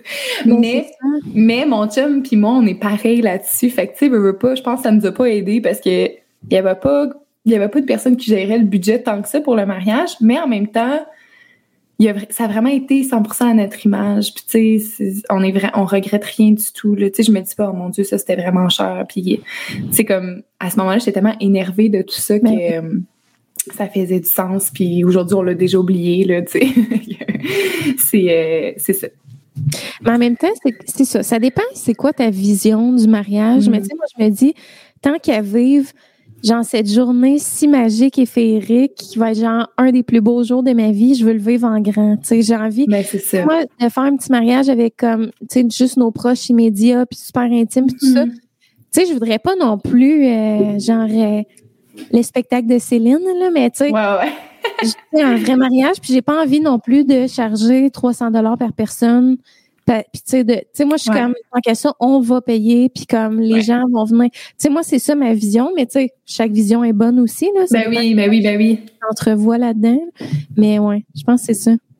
Mais on avait fait beaucoup de mariages aussi, ça, ça aide, honnêtement. Ah, tu sais, c'est plutôt rare les mariages, mais mon chum, il, il, ça, il est allé au, à l'université aux États-Unis, fait qu'il y a beaucoup d'amis américains, ontariens, peu importe. Fait que, tu sais, les mariages là-bas, c'est comme peut-être plus populaire qu'ici. Je dis ça, puis tu sais, j'ai pas de statistiques, là, mais je pense que les gens, tu sais, ils se marient plus jeunes ou ils se marient tout court. C'est comme, ça fait partie du plan de vie pour beaucoup de gens. Mm-hmm. Euh, fait que quand j'ai connu Nick, on s'est, je pense que notre première été, je pense qu'on a été à six, six ou sept mariages. OK. C'était une blague. on passait tous nos week-ends à faire ça. C'était ah, loin, là. C'était aux États-Unis, en Ontario. C'était pas comme à Montréal, tu sais. On en a eu aussi dans mon, de mon, de notre côté. Mais ça, ça nous a vraiment. Et moi, j'aimais ça, là. Je revenais, j'étais comme, OK, j'ai adoré les fleurs. Tu sais, comme. OK, les couleurs, comment c'était. Ah oui, vraiment. Fait que on dirait que ça m'a aidé à, à, organiser le mien. Tu sais, il y a des choses que je savais ben que je voulais, des choses que je savais que je voulais pas. Pas parce que, pas parce que c'était pas le fun puis c'était pas beau, c'est juste que c'était pas à, à mon goût, à moi, tu sais, à mon image ou à notre image. Fait que non, ça, on a vraiment aimé ça. On revenait puis on, on faisait comme un topo de ce qu'on ce qu'on avait aimé, ce qu'on aimait moins puis tout. Fait que ça nous a vraiment aidé à faire des choix lors du mariage. Ah, c'est le fun. Puis là, euh, j'avais le goût qu'on parle d'un sujet que je t'ai demandé la permission tantôt. Euh, vous autres, dans le fond, vous avez rencontré des défis, là, niveau euh, essayer d'avoir des enfants? Oui.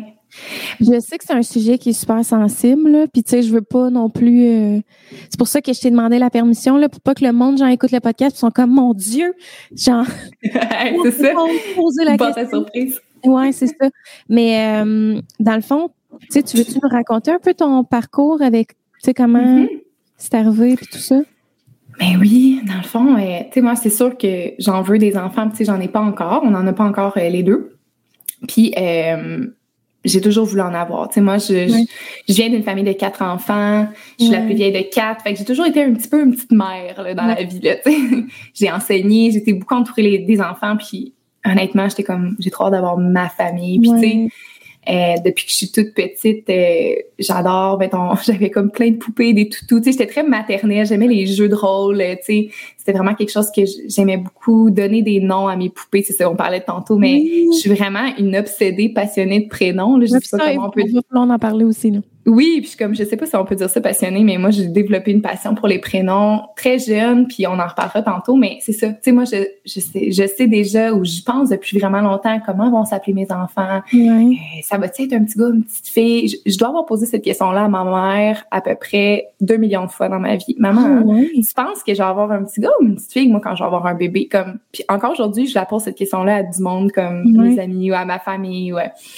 Comme je perds jamais espoir qu'un jour ça va arriver c'est important. Mais c'est important. Mais c'est ça, tu sais, on s'est mariés. Puis pour être honnête, comme autant j'ai toujours voulu être une maman, autant que être enceinte, tout ce qui venait avec ça, euh, ça me faisait vraiment, vraiment peur.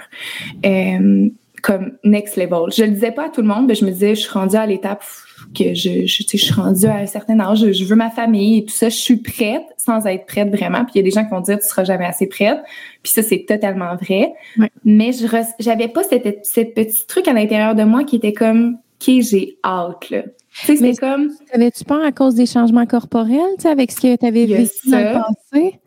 Ouais, il y a ça qui faisait que je me disais, je vais vivre des changements. Mais ça me faisait pas peur dans le sens où je me disais, tu sais, j'ai tellement un mode de vie sain que si je peux continuer de m'entraîner enceinte ou tu sais d'avoir un équilibre mais ça fait que tu sais oui je vais en prendre du poids puis ça j'ai appris avec le temps que tu sais dans la vie euh, pas juste être enceinte là, ça peut arriver n'importe quand tu sais puis il faut pas comme paniquer avec ça tu sais je suis rendue bonne euh, en lien avec ça mais oui c'est sûr que ça me fait un peu peur de, de le changement corporel, mais plus moi c'était beaucoup, j'avais vraiment une phobie de tous les hôpitaux, les ben tout, tout qu'est-ce qu'il y a ouais, toutes ces affaires là, ça me faisait vraiment peur, mais Vraiment. Fait que moi, demain matin, tu me donnes un bébé, là. Moi, je pense que je, je, vais, je vais bien dealer la situation. Je pense que ça fait longtemps que tu pourrais me débarquer avec un bébé naissant, puis je serais comme, tu peux t'en aller. Je vais, je vais faire mon possible. Ça, j'étais à l'aise. Ouais, fait que ça, c'est vraiment psychologique de ce que je te dis, mais l'espèce de grossesse me faisait quand même peur. J'avais plus peur de tomber enceinte que de pas tomber enceinte, je pense. Fait que c'est sûr que quand on essayait, euh, tu sais, quand mes règles arrivaient, autant il y avait une déception parce que là, c'était vrai qu'on essayait, autant que il y avait vraiment un soulagement. Puis j'étais gênée de dire je me sens soulagée. J'étais ah, comme mon chum, il veut ce même rêve-là. C'est moi qu'il faut qu'il porte le bébé, puis je suis soulagée en ce moment de pas être enceinte. Fait que ça, j'avais de la misère à moi-même à me comprendre. Je, je trouvais ça bizarre. C'est ironique. Mais c'est vraiment ironique. Donc, ça, ça a été vraiment les premiers mois. Tu sais, euh, mais c'est sûr que tu t'essayes pour la première fois, puis t'es comme, t'espères. mais en même temps, c'est bizarre à dire. C'est comme si je l'avais toujours su que moi, ça allait prendre du temps. Puis je me dis, c'est oh, moi qui ai envoyé ça à mon subconscient? Puis je pense très loin des fois. Mais ma mère, moi, elle a eu quatre enfants. Puis euh, ben, mes parents, je dis ma mère, mais... Ouais. Mais moi, je suis la première de cette famille-là. Puis ça a pris quatre ans d'essai avant oh, de m'avoir. Ouais, puis tu sais, elle a pas fait, elle est pas allée en fertilité, elle a fait des tests là, mais comme pas longtemps après ça, elle est tombée enceinte. Puis elle m'a toujours raconté cette histoire-là. Elle m'a toujours dit, on t'avait tellement attendu, c'était tellement, t'étais le bébé le plus attendu au monde. Tu sais comme, je savais que ça existait d'avoir un, d'avoir que ça prenne du temps. Tu sais, il y a des gens qui sont entourés de personnes qui sont super fertiles, qui tombent enceintes rapidement. Fait que quand ça leur arrive, ils sont comme, je suis la seule, tu sais parce qu'on n'en parle pas assez, effectivement. Puis je suis quand même contente d'ouvrir le, sujet ici. Puis c'est ça, moi, dans ma tête, comme pas que je le savais, mais c'était comme un ça restait en moi. Tu sais, je me disais, peut-être que moi aussi, mon parcours va être plus lent, puis je vais pas mettre de pression. Fait que ça, je me suis souvent dit ça. Je vais pas mettre de pression. Ça va arriver quand ça va arriver, mais c'est sûr qu'à un moment donné, les mois avancent et c'est toujours des déceptions, puis c'est un petit peu dur sur le moral. C'est des questions. Puis moi, tu sais, aller en fertilité, ça voulait dire aller dans une clinique à vraiment faire des, des, des tests de tout ça. Fait que ça, ça me sortait vraiment de ma zone de confort. Fait que je voulais pas aller là. Fait que je te dirais que, tu sais, souvent, euh, ça dépend à l'âge que tu as, mais moi, euh, j'avais 20, non, j'avais 30 ans quand j'étais allée en fertilité la première fois, mais en tout cas, bref, à 30 ans, tu sais, c'est avant 35 ans, du moins, quand ça fait un an que tu t'essaies sans te protéger, puis que vraiment tu calcules un peu plus tes choses, tu sais, euh, t'es considéré comme si, ben, en fait, tu vis l'infertilité selon selon le, le, barème, je sais pas, les critères que eux disent. Tu sais, t'es infertile jusqu'à preuve du contraire, dans le fond. Tu sais, infertile, ça veut pas dire euh, que tu n'auras jamais d'enfant, OK? Donc, c'est vraiment juste pour le moment, ça fonctionne pas. Donc, tu es considéré dans la gang infertile. Puis j'aime dire, c'est le deuxième normal. Tu sais, c'est soit que tu tombes enceinte, soit que tu ne tombes pas enceinte. Fait que, tu sais, de nos jours, c'est une personne sur six qui sauve d'infertilité. Puis, c'est fou, hein? Mais c'est, tu sais, il y a plein de personnes là-dedans qui vont finir par avoir leur bébé, peu importe la façon d'y prendre. Fait que, tu sais, c'est ça aussi qu'il faut garder en tête, c'est que souvent on voit ça, puis on se fait dire, où on se rend en fertilité, puis on est comme, j'ai échoué. Tu sais, moi, dans ma tête, j'échouais là. OK. Ouais. Parce moi, que je voulais... pas de façon naturelle comme la, la méthode conventionnelle, si on peut dire ça comme ça. La bonne vieille méthode, là. Tu sais, ça, ça marchait pas pour nous. Tu sais, j'avais peur aussi que, je sais pas moi, d'avoir un diagnostic qui fait que je pourrais peut-être jamais avoir d'enfant. Tu sais, il y en a, là, des choses qui peuvent arriver. Fait qu'en fait, j'avais vraiment peur de c'est qui en nous deux, y a quelqu'un qui cause un problème quelque part, ça va-tu susciter, tu sais, ça va-tu comme, je sais pas, j'imaginais vraiment quelque chose de très grave, on dirait, en lien avec l'infertilité. Puis, euh, c'est ça, moi, ça a pris un an et demi. C'est vraiment après un an et demi d'essai que là, j'ai dit à, mon chum, tu sais, je me sens prête, là. J'ai envie d'avoir de l'aide. Moi, je voyais ça comme ça, je me suis dit, je suis comme à un stade où je peux pas faire je peux pas faire plus. J'en fais des tests d'ovulation, je sais que je vule, du moins le test me le dit. Je je peux pas plus connaître mon cycle que ça. J'ai toujours été régulière, j'ai jamais pris de contraception, euh, de, de pilules contraceptives, tu sais comme j'ai vraiment été naturelle comme souvent dans ma vie par rapport à ça, tu sais, j'ai vraiment j'ai souvent fait mes précautions, j'ai toujours suivi le calendrier parce que j'étais très très régulière, tu sais justement. Fait que moi je me disais, tu sais, il y a où le problème, tu sais? Donc j'étais rendue à un stade où j'avais envie de savoir, j'avais envie d'aller un petit peu plus loin, puis je me disais si je peux juste avoir un petit plus. Puis c'est aussi que plus ça t'arrive, tu sais, plus t'attends, plus tu te rends compte sur ton chemin qu'il y en a des filles autour de toi qui l'ont peut-être pas dit, mais qui sont passées par là. Euh, tu sais, il y en a qui ont juste pris quelques petites hormones, puis ça a finalement fonctionné naturellement. Il y en a qui sont allés en insémination artificielle, d'autres se sont rendus en in vitro, qui est un peu plus dans la science, qui est un peu plus poussé. Mais peu importe, j'étais rendue à un stade où je me disais, peu importe où est-ce que, qu'est-ce que ça va me prendre, j'ai juste envie d'être guidée, j'ai envie d'être accompagnée, puis quelqu'un me, me donne une solution de plus, parce que là, moi, je sais plus trop ce que je peux faire. Puis, euh, tu sais, oui, je peux bien essayer de laisser aller les choses, puis honnêtement, je le dis souvent ça, mais c'est comme le pire. Je pense que la pire chose que tu peux dire à quelqu'un en fertilité, c'est ah, essaie de pas y penser, puis de relaxer ton corps, tu vas voir, ça va bien aller. Puis pour vrai, je suis d'accord avec le fait qu'il faut il faut prendre soin de nous, il faut il faut décrocher notre cerveau de ça euh, pour que ce soit plaisant parce que je te cacherai pas que tu sais il y a des gens qui tombent enceintes qui savent même pas qu'il y a vu lait puis tout ça puis nous on est tellement dans le c'est tellement calculé que c'est moins naturel par moment, c'est sûr que ça enlève un peu de magie à la chose, tu sais. Mais on essaie quand même, tu sais je pense que du moins je parle pour moi, tu sais j'ai vraiment essayé de décrocher, j'ai vraiment essayé de de, de, de de me trouver du plaisir aussi dans d'autres choses pour que ce processus-là soit agréable et pas juste concentré que sur ça. Euh, mais je pense que c'est comme impossible, surtout quand tu es en fertilité, que tu sais que ça va être un suivi tellement serré, c'est tu sais c'est des rendez-vous calculés. Tu sais ils te le disent, ce soir vous allez avoir votre dernière relation sexuelle parce que dans deux jours c'est l'insémination, il faut que les spermes soient à leur meilleur. Tu sais comme bon ben ce soir, tu sais on se le fait dire là, donc c'est comme d'accord. Alors c'est ça. Mais euh, il y a quelque chose de vraiment beau du moment où est-ce que je me suis vraiment euh, mis sur la liste d'attente, en fait, en, en fertilité, parce que c'est souvent ça, tu pars sur une liste d'attente, puis après ça, ça dépend des cliniques. Nous, on est allé au privé, mais au public aussi, ça, je pense qu'il y a de l'attente, mais bref, peu importe. Mais juste avant, là, tu sais, mettons, mm-hmm. première étape, c'est-tu de faire des tests chacun de votre côté, voir comment ça fonctionne ou c'est les hormones, mettons, la première étape? Non. non, mais ça dépend. Ça dépend si tu es passé par ton médecin de famille. Tu sais, moi, mon médecin de famille, tout était beau de mon côté. Tu sais, quand je lui en avais parlé à un moment donné, puis il m'avait dit, ben, tu sais, quand tu vas te sentir prête, puis j'y avais dit, moi, je suis pas prête à ça. Il me l'avait dit, tu sais, quand tu vas te sentir prête, moi, j'irai investiguer plus loin. Mais il y avait pas rien qui clochait. Tu sais, quelqu'un qui a pas de règles. Tu sais, je suis pas médecin aujourd'hui, je veux pas. C'est pour ça que j'ai la technicalité, tu sais, je m'y connais aujourd'hui, mais je suis encore pas dans ce domaine-là. Mais comme, justement, quelqu'un qui a, qui a absence de règles, que, tu sais, que son système est vraiment un peu plus décousu. Peut-être que là, un médecin, un gynécologue, comme, qui, qui est pas nécessairement en clinique de fertilité peut prescrire quelque chose pour déclencher euh, le tout puis que ça fasse euh, ça fasse fonctionner le système euh, de la bonne manière.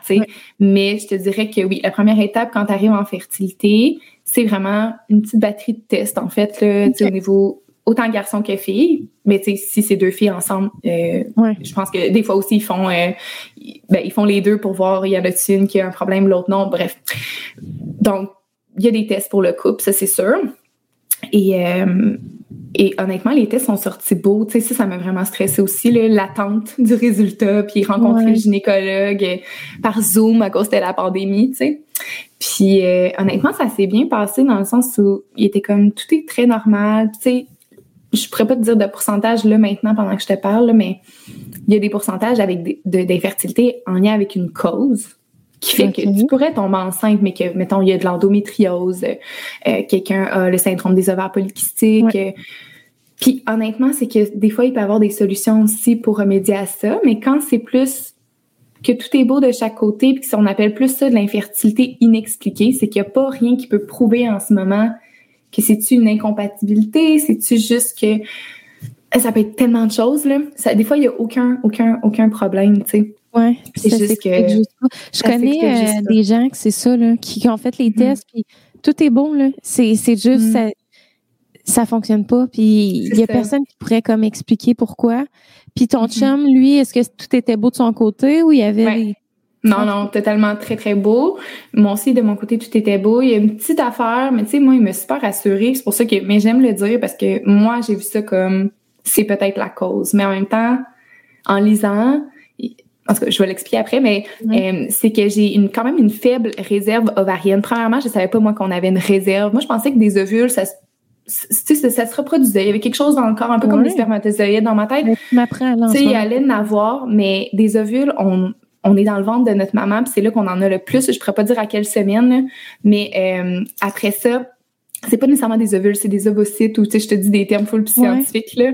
Mais tout ça pour te dire qu'on a une réserve, puis on l'épuise jusqu'à notre ménopause. Mais euh, il, peut avoir des facteurs dans la vie qui fait que tu peux, il y a des gens qui ovulent, puis que tu sais, qui ont, mettons celles qui ont des jumeaux par exemple, tu sais, ça se peut qu'il y, ait deux ovules, ça dépend du type de jumeaux, mais il y en a qui expulsent, si on veut, qui libèrent plutôt euh, plus qu'un ovule par ovulation, fait que ça ça en élimine plus vite aussi. Il y en a qui, mettons, les gens qui font de la chimio, des fois, ça peut jouer là-dessus. Euh, je dis plein de facteurs, ça peut être l'alimentation. Il peut y avoir plein de choses, OK? Mais des fois, il y en a qui naissent juste avec moins d'ovules que d'autres. C'est pas comme on est, on en a tant tout le monde, tu sais. Ah, mais, mon Dieu, attends, tu m'apprends vraiment de quoi, là? Parce que moi, je pensais vraiment qu'effectivement, à chaque mois, ça se régénérait. Genre, il y en avait comme ben une autre qui Fait que c'est pour ça que d'abord, les gens tu sais, comme mettons, ma meilleure amie, elle disait, je me suis fait implanter, je sais pas combien d'ovules. Fait que dans le fond, c'est ça qu'elle veut dire, c'est que c'est.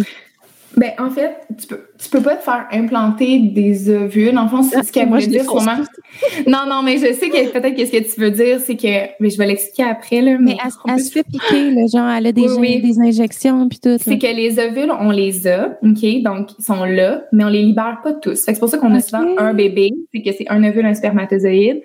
Mais je pensais pas un jour parler de ça. C'est ça qui est vraiment weird. C'est que moi, dans la vie, genre, jamais je disais le mot euh, euh, utérus, mettons. Genre, ça voulait, j'avais goût de perdre connaissance quand je parlais de ça. Fait que là, je suis comme vraiment un next level. Comme quoi, dans la vie, des fois, on s'en va pas du tout dans la direction qu'on pense. Puis, ça nous amène vraiment comme quelque chose de plus. Moi, je vois quelque chose de très positif derrière toute cette ces connaissances-là que j'ai apprises. Ben oui, tellement. Est-ce que je suis plus enceinte aujourd'hui en sachant tout ça? Non.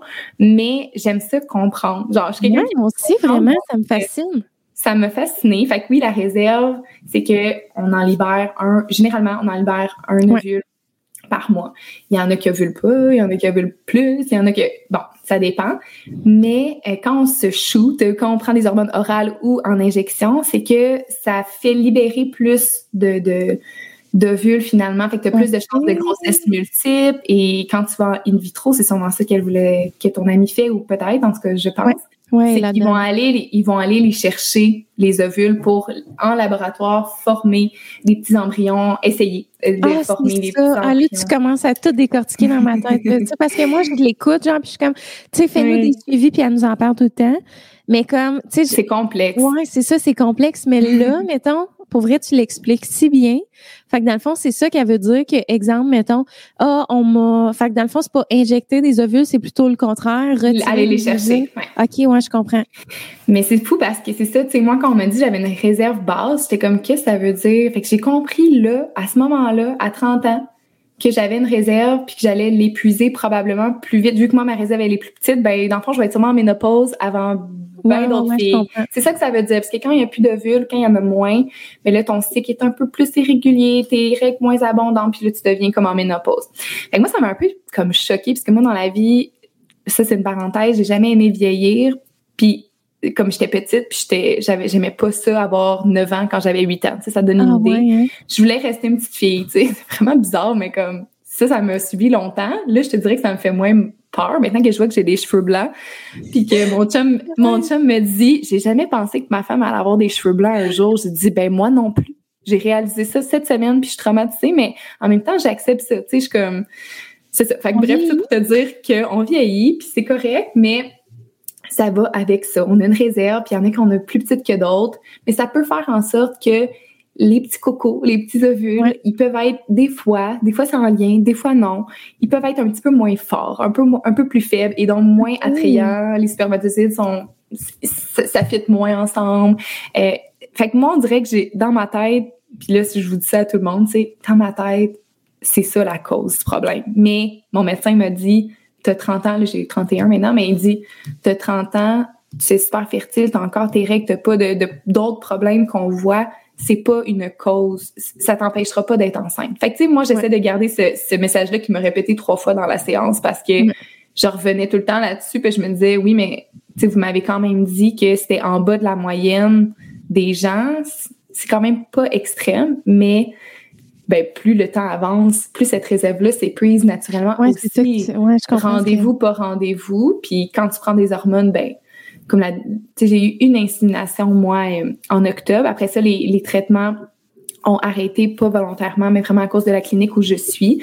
Puis, euh, puis tout ça pour dire que tu sais, à cette insémination-là, moi, j'avais trois, trois petits ovules, j'aurais pu avoir des triplets. Là. Si, si les trois avaient été fécondés, c'est ça. Là. Fait que c'est quand même impressionnant, mais là, je me suis dit, mais je viens d'en perdre trois au lieu d'un. Là. Ça, c'est, tu sais, je comprends. La, comprends, mais tu sais, il m'en reste pas juste 20, là, il m'en reste quand même beaucoup, mais c'est c'est juste que dans ma tête, tu sais, plus le temps avance, plus ça devient un facteur de comme, je suis en train de manquer quelque chose. Tu sais, moi, c'est ça aussi.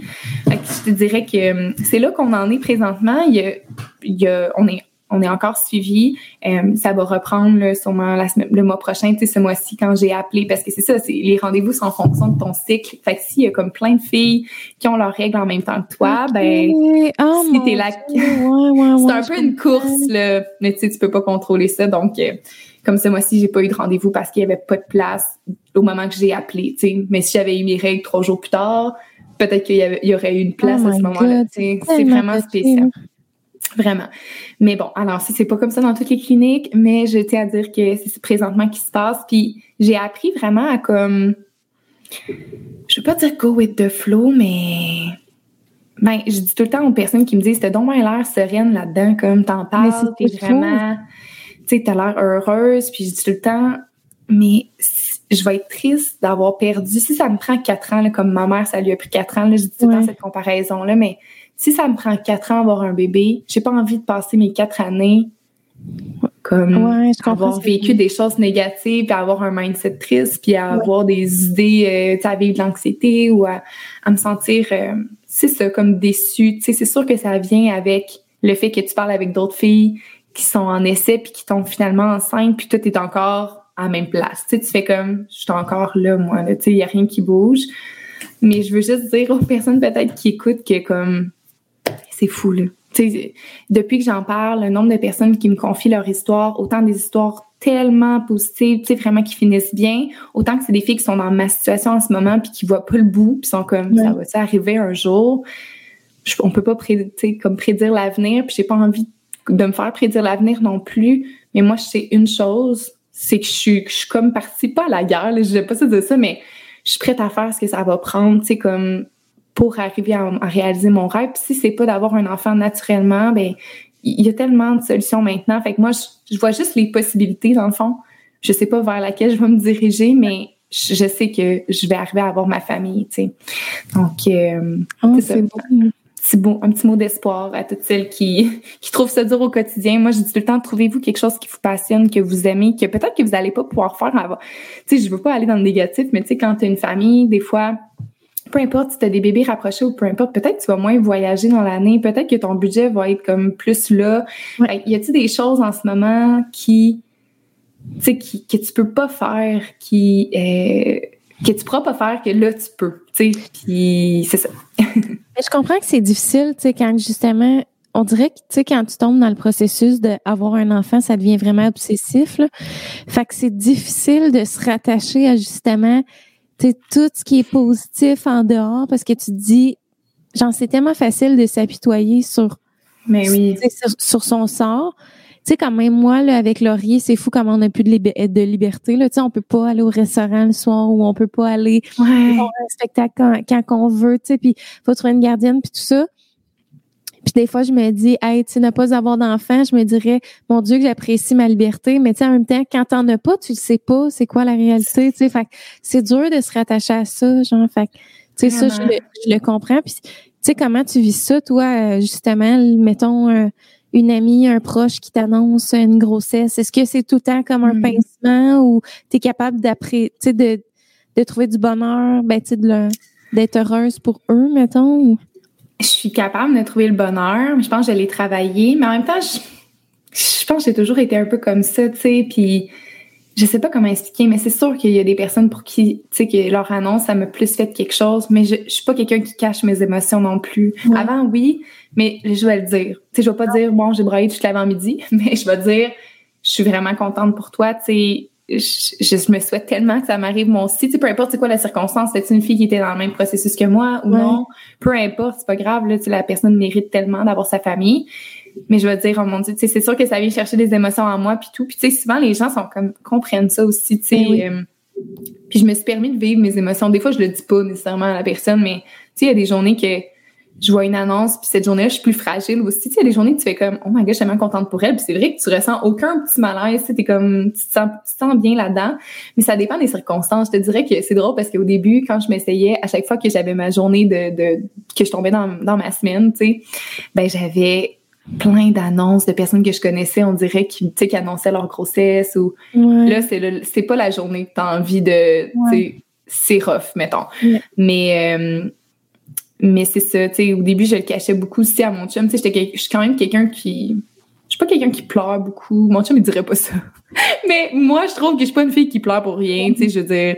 Mais aujourd'hui, je suis plus proche de mes émotions, puis tu sais, si ça me fait vraiment quelque chose, je vais le dire. Mais ça, ça fait qu'après ça, je pense plus vite à autre chose aussi, puis... Mais ça n'empêche pas que je suis vraiment contente pour la personne. On a le droit d'avoir de la peine aussi, parce que ça nous ramène quand même à notre réalité de comme... Ah, moi, je suis encore là, puis il y a rien qui se passe. Ouais, je comprends. Mais... Euh, mais non, c'est ça, moi, je, me dis tout le temps, je me mets toujours à la place des gens. Je me dis, moi, quand je vais être enceinte, est-ce que je vais vouloir qu'il y ait des gens qui soient euh, tristes ou fâchés ou qui m'en veulent ou quoi que ce soit? Non, je vais vouloir que les gens soient contents pour moi, puis euh, que, à la limite, ça envoie un beau message d'espoir. Moi, j'ai une amie passée par l'infertilité, puis ça a été vraiment intense. Je pense que je l'ai vécu avec elle un peu au début, tu sais, ça m'a aidé dans mon propre processus, je pense, par après. Puis finalement, son deuxième bébé est arrivé naturellement super facile. Puis je suis comme, tu sais, moi aussi, ça pourrait être ça. Tu sais, on sait jamais le scénario, mais comme ça pourrait être ça aussi. Donc, let's go, je continue, tu sais. Donc, ça m'encourage. On dirait que des fois, il faut juste que la porte ouvre, puis après ça, tu sais, comme ta mère, mettons, ouais. j'imagine que ça n'a pas pris quatre ans entre chaque enfant, là, tu sais, ça... Non, non, c'est ça, ben, il y a eu des, il y a eu des écarts, mais pas volontaires, ben, volontaires plutôt. Donc, euh, les moments qu'elle a voulu être enceinte, elle l'a été, là, tu sais, ben, ma soeur qui m'a suivie, elle est arrivée comme un peu genre en surprise justement parce que je pense que ma mère euh, s'y attendait pas euh, s'attendait pas d'être fertile autant par la suite est arrivée super vite puis après ça ben un trois ans trois ans après ma deuxième ben ma soeur puis ensuite mon petit frère qui est arrivé euh, cinq ans après ma dernière sœur. Fait que moi j'ai dix ans avec mon frère. c'est comme c'est vraiment euh, c'est comme une famille euh, étendue sur dix ans, tu sais, mais en même temps, ma mère elle a eu quand même son dernier bébé à 38. Tu sais moi aussi c'est con mais c'est l'âge des fois je me dis j'ai, je vais avoir 32 en janvier. Là, c'est quand même dans un bout, mais comme, hey, ça veut dire que, tu sais, mon, là, je suis rendue, tu sais, je calcule toujours, mettons, quand est-ce que j'aurai mon bébé si là, je suis enceinte. Mettons, tu fais le calcul dans ta tête. Il y a ça aussi tu penses. Puis, je suis comme, ben, je vais avoir mon premier bébé pas à 30 ans, pas, pas à 31, je vais l'avoir à 32. Ouais. il y a tout ça qui embarque, puis t'es comme, OK, mais si c'est juste dans un an que je tombe enceinte, là, ça va être rendu. Fait que là, il y a tout ce chemin-là qui, qui se fait. Mon chum est plus vieux que moi aussi. Fait que c'est sûr que, mais en même temps, je me rappelle, ma mère, elle a eu un garçon en santé, en pleine santé, une belle grossesse à 38 ans. Fait que je suis comme, maintenant, c'est plus pareil. Je vois des filles qui sont, sont enceintes pour la première fois à 40 ans, puis ça se passe super bien. Fait que ça, ça aussi, c'est des fois qu'on vieillit, on a un petit peu cette peur-là, mais on peut pas contrôler ça. en tout cas, morale de l'histoire, moi, j'ai vraiment trouvé ça beau quand tu dit, tu sais, moi, je m'apitoie pas sur mon sort parce que je sais que d'une façon ou d'une autre, je vais l'avoir mon enfant, que ce soit de telle ou telle façon. Mm-hmm. Tu sais que tu, tu veux devenir maman un jour. Fait que ça, c'est vrai, c'est beau de se rattacher à ça, de se dire, moi, je sais que je vais en avoir un, puis peu importe, je vais faire tout ce qui est en mon pouvoir pour, tu sais, en venir à cette solution-là. Fait que c'est beau je pense qu'on n'a pas le choix aussi de programmer un peu notre cerveau. Puis ça, c'est tout l'aspect euh, vraiment psychologique. Mais tu sais, euh, depuis que j'essaie, tu sais, veux pas, j'ai travaillé mes chakras. Tu sais, des choses que j'avais jamais entendu parler. Je veux dire, on essaie de débloquer des fois des choses qui sont tellement loin dans notre subconscient. Tu sais, peut-être que c'est vraiment physique le problème, mais des fois, ça peut être aussi euh, un, petit mix de tout ça. Fait que de d'essayer de, libérer un peu notre esprit puis d'aller dans le positif. Je fais beaucoup de visualisation. Tu sais, tantôt parler de prénoms, mais j'en parle moi ouvertement que je tripe sur les prénoms puis que là, mon chum puis moi, même des fois, on s'en parle. Puis tu sais, je sais que lui, ben, comme beaucoup de gars, il aime ça plus attendre quand je vais être enceinte, que là, on va plus pouvoir en parler. Mais depuis qu'on est plus dans l'attente, c'est comme un petit moment ça nous fait du bien de s'imaginer avec notre future famille. Tu sais, même si on n'a aucune idée, ça va être un garçon ou une fille. Tu sais, juste de se donner des idées, de jaser de ça, voir un peu... Euh, de parler un peu des, de comment on va éduquer nos enfants. Tu sais, des fois, je vois des situations, je suis comme, ah, toi, t'aurais réagi comment à ça? Tu sais, juste de visualiser. Je suis vraiment visuelle, j'aime ça, tu sais, m'imaginer. Je suis quelqu'un qui, tu sais, j'ai même acheté déjà des petites choses tangibles. C'est un truc que j'avais lu dans un livre. C'est niaiseux, là. Non, non, non, vraiment pas. Mais tu sais, un petit toutou, un petit morceau de linge, tu sais, c'est des choses que, ah. honnêtement, je, j'y touche, je regarde, tu sais, je fais du journaling, puis comme, honnêtement, il y a des gens qui feraient comme, mon Dieu, elle est folle, mais non, tu sais, c'est vraiment juste pour se préparer à, puis ça fait du bien tu sais, dans le fond, ça me fait grandir parce que sans ça, j'aurais pas été capable de venir parler de ça aujourd'hui dans le podcast, là, vraiment pas, là. Mais merci tellement de t'être confiée, là. Parce que, pour vrai, tu l'as dit tantôt, là, c'est comme une femme sur six, là, qui vit, euh, tu sais, ouais. Un sur six. C'est fou, pareil, parce que, il y en a tellement, tu sais, puis moi, j'en ai beaucoup autour de moi, tu sais, fait que je me dis, c'est pas vrai que ça arrive juste aux autres, tu sais, ça arrive vraiment à comme, tu sais, ma meilleure amie, là, à vit ça en ce moment. Fait que, tu sais, je trouve ça important d'en parler pour que les gens se sentent moins seuls aussi un petit peu là-dedans, parce que justement, sais, on dirait que c'est tellement gardé en dedans, c'est tellement un sujet qui est émotif. C'est personnel, ouais, c'est ça. Personnel, tu sais, comme tu dis. Fait que souvent, tu sais, les, les couples, ils vivent ça vraiment comme dans la solitude, ils ont de la misère, tu sais, où ils connaissent personne dans leur entourage qui vivent la même chose. Fait que, tu sais, ils se sentent très seuls là-dedans. Fait que des fois, ça fait du bien aussi d'entendre d'autres personnes en parler euh, ouvertement. Ouais c'est pas tout le monde qui a comme ce, désir-là d'en parler aussi, puis c'est correct. Il y en a qui gardent ça vraiment en couple, puis ils n'en parlent même pas à personne. Il y en a qui viennent me le dire à moi, tu sais, que genre personne n'est tout pour dans leur famille, puis c'est correct. C'est correct, tu sais. Puis même moi, au début, comme j'étais insultée, ben pas insultée, mais je disais, quand les gens me disaient tu devrais en parler plus, moi j'étais comme, dans ma tête, c'est comme si j'étalais ma vie sexuelle à Instagram. Moi, c'était ça ma vision. Je l'avais dit comme ça, j'avais dit, j'ai l'impression que je je veux pas en parler tant que ça parce que j'ai l'impression que je vous parle de ma vie sexuelle, que vous rentrez vraiment dans mes couvertes, puis je, ça me, et ça, c'est comme une partie de moi. Non, tu sais, j'étais pas là. je comprends ce que tu veux dire.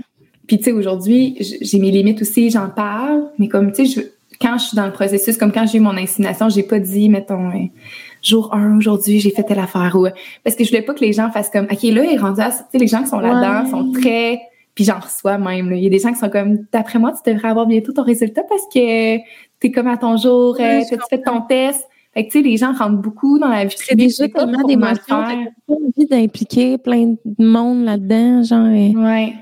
Fait que j'en parle, tu sais, j'explique, puis des fois, je vais plus comme à reculons. Comme là, je l'ai pas dit ce mois-ci à tout le monde que, tu que ça avait pas fonctionné pour moi, que j'avais pas ma place pour ce mois-ci. Tu sais, j'ai eu la peine, ça fait longtemps que je suis dans l'attente, puis que là, je pouvais, puis ils m'ont dit que non, tu sais, il, mm-hmm. y a plus de place pour ce mois-ci.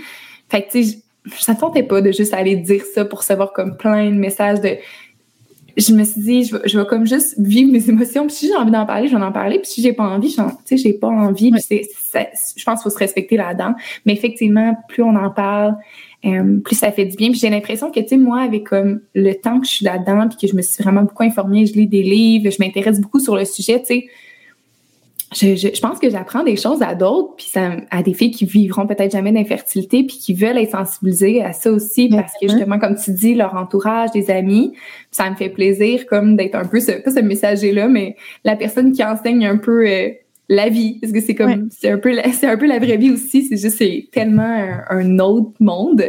Donc, euh, voilà. oh, c'est le fun. Puis là, eh, ça fait déjà une heure et demie qu'on se parle. Ça a ah tellement passé vite. Genre, je voulais qu'on parle de ta passion des prénoms. ah, là, tu pourrais en parler une heure. Une page. Euh, oui.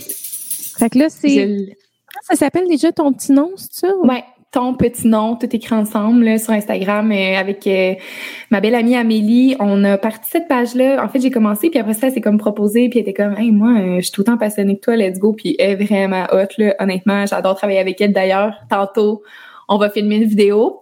On fait des vidéos, on a aussi un petit podcast, euh, mais tu sais, on, on, est beaucoup sur Instagram parce que on fait des, euh, c'est vraiment populaire. À chaque dimanche, on fait des genres de this or that. On appelle ça les petits dilemmes. Les gens nous écrivent en privé, genre euh, j'attends une petite fille, j'ai déjà un petit garçon qui s'appelle comme ça, j'hésite en tel tel prénom. Et nous, on fait comme des sondages dans nos stories anonymement, mais on met le petit texte de la personne, puis des fois, c'est une mise en situation, fait qu'on on aime ça écrire le contexte, mais euh, les gens votent comme pour leur prénom préféré. Ah, euh, fait qu'on en découvre, on découvre un peu les, les goûts des gens, puis nous-mêmes, on publie euh, des nouveaux prénoms avec les significations ou, euh, ou juste le, la popularité aussi du prénom au Québec. On est très à l'affût de ça. D'ailleurs, il y a la, la liste des prénoms de 2021 qui est sortie là en mai.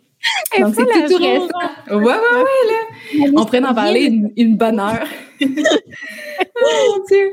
C'est pour ça que quand quand t'avais parlé du prénom de ton garçon, mais je sais pas si tu le, tu le dis ici, mais en tout cas, bref, euh, quand tu as annoncé Rosaire comme prénom, je, te le dis, ma collègue, ben, Amélie et moi, on te suit, puis quand t'avais dit bébé R, on s'est écrit en privé, on était comme, ah quelles sont tes ah prédictions?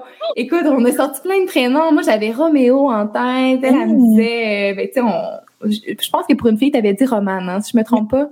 On l'avait mis dans les dans, dans la liste de mémoire, mais en tout cas, bref, parce qu'on savait pas si c'était un petit gars ou une petite fille au départ on était bien impliqués. On adore les suspens, on adore quand les gens gardent le secret, même si moi j'aurais vraiment de la misère, mais je pense que je, le ferais aussi. Euh, mais bref, ça pour te dire que quand t'as annoncé Rosaire, on s'est écrit puis on était comme wow, tu sais les deux on l'avait pas écrit dans la liste, mais c'était comme un coup de cœur. Donc euh, je suis grande passionnée de vieux prénoms, alors pour moi c'était comme oui 100% pour Rosaire. Donc euh, voilà. C'était juste un petit, un beau petit en mot tout cas, si jamais tu trouves la signification de Rosaire, oui, je vais venir t'écrire ça en privé. Parce que moi, mettons, Laurier, on s'était vraiment. Ben, j'avais vraiment été lire là comme sur la, la signification du nom puis tout ça puis je trouvais ça tellement beau puis c'est exactement mon fils là puis tu sais on est même allé voir pour nous notre nom j'étais genre oh mon dieu c'est fou comment le nom définit une personne là pour vrai là tu sais genre les gars il aime se mettre en scène. Genre, c'était toute moi une grande sensible, tu sais, tout ce que je suis. Puis Oli aussi, la même affaire, c'était genre exactement ce qu'il est. Puis tu sais, Laurier, c'est genre euh, drôle, euh, confiant, téméraire, exactement genre tout ce qu'il est, là, tu sais, qui est tu sais, je dis qu'il est confiant, je veux dire, il y a juste Ah deux ans, mais il est tellement sociable, va tellement vers les gens, genre, il est pas gêné, fait que je me dis, Ah, genre, c'est ça être genre un humain vraiment confiant. Puis tu sais, Rosaire, on essaye de trouver des, de l'info, mais on en trouve très peu. Fait qu'en tout cas, si jamais dans tes, euh, dans tes Ben oui, je, vais- je vais faire des petites recherches puis je vais t'écrire. Mais pour de vrai, c'est ça. Je pense que moi, personnellement, j'adore ça. Tu sais, je regarde, un, la popularité des prénoms. Tu sais, s'il y en a pour qui ça dérange pas du tout, là. Mais moi, personnellement, c'est sûr que je veux, sais, je voudrais choisir un prénom qui est pas trop donné, mais pas non plus un prénom comme hyper, hyper rare, que genre jamais personne n'a entendu ou sait pas Ouais. comment l'écrire. Euh, fait que ça, c'est comme mes petits critères. Mais après ça, je suis très signification. Tu sais, je pense que c'est mon petit côté spirituel. J'aime ça aller lire. Puis, tu sais, si je reconnais, je me reconnais ou je reconnais mon chum dans la, la signification un peu d'un prénom d'enfant, on dirait que j'imagine un mini lui ou une mini moi ou tu sais comme je trouve ça vraiment cute donc euh, c'est le fun. Honnêtement, je en parler longtemps de ça, mais oui, vous Ouais. irez voir la page puis euh, certaines qu'il y a plein d'autres filles, maman ou pas, qui vont triper. C'est vraiment juste le fun là, pour vrai. oui, moi, je vais aller voir ça parce que je pense que je l'avais déjà vu, cette page-là, là, ça me dit vraiment de quoi. Fait que, euh, je sais pas pourquoi je n'étais pas abonnée, là. En tout cas, je me suis abonnée, là, je vais... Je vais lire euh, les significations. Puis, euh, en terminant, dans le fond, tu veux-tu un peu euh, plugger, euh, plugger des affaires? Je sais pas. Ben, honnêtement, j'ai pas grand chose à plugger. Je suis juste vraiment, je te remercie de m'avoir invité dans le podcast. Je trouve ça vraiment chouette. J'ai- honnêtement, j'ai eu tellement d'invitations dans le passé dans des podcasts qu'on dirait que Ah, j'étais ouais? comme, pourtant, je suis pas une fille gênée, comme tu peux voir, là. J'aime ça parler, j'aime ça me faire poser des questions. C'est c'est pas quelque chose qui me rend mal à l'aise, mais on dirait que j'étais, j'étais pas prête à ça. Comme hier, Mhm. il y a des choses que c'est comme une étape à la fois, mais là, tu vois, on dirait que j'ai eu la piqûre, là. Je vais vouloir être invitée dans tous les podcasts. Oui, les podcasts. Oui. Mais non, je, te, je rigole, mais merci. hein, dans les podcasts, de juste Vraiment. parler, genre, se confier, c'est, écouter. À moi, là, je trouve ça extraordinaire. comme j'ai oublié un moment qu'on faisait ça pour puis que ça allait être publié mettons tu sais j'avais vraiment l'impression d'avoir une discussion avec toi mais ce que je pourrais dire ben c'est juste que si euh, honnêtement tu sais je suis une personne super positive. Je pense que c'est comme mon ma petite marque de commerce un peu sur les réseaux sociaux je suis quelqu'un Vraiment. si t'aimes suivre des personnes vraiment bubbly puis qui t'apportent vraiment une petite lumière moi c'est un peu ça ma mission là de, de mettre de la lumière puis de rendre les femmes plus confiantes bien dans leur corps dans leur tête puis euh, que ça soit léger puis le fun, d'avoir du fun, même si on a 30, 31 ans, on peut avoir du fun comme une petite Tellement. fille de 8 ans, si ça nous tente de danser dans notre salon, juste pour le fun sur du Britney Spears, euh, let's do this, moi, euh, c'est mon mindset. Puis, euh, j'adore connecter avec les gens, donc euh, de pas être gênée de m'écrire s'il y a quoi que ce soit, c'est un peu euh, ma partie préférée de mon travail, c'est échanger. Ah, c'est le fun. Fait que Instagram, Facebook aussi, Ouais. hein? T'es sur Facebook? Un peu Facebook, mais je suis beaucoup sur Instagram. Je suis maintenant sur TikTok aussi depuis Ah, euh, récemment.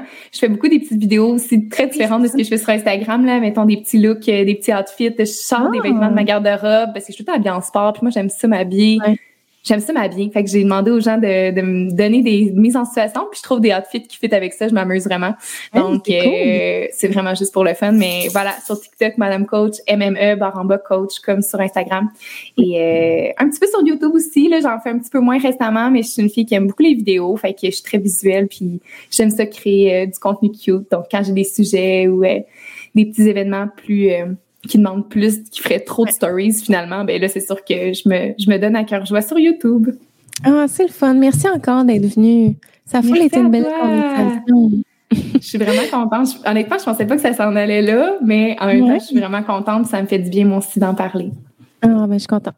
Puis, euh, merci aux gens à la maison de nous avoir écoutés. On se voit bientôt dans un prochain épisode. Bye tout le monde.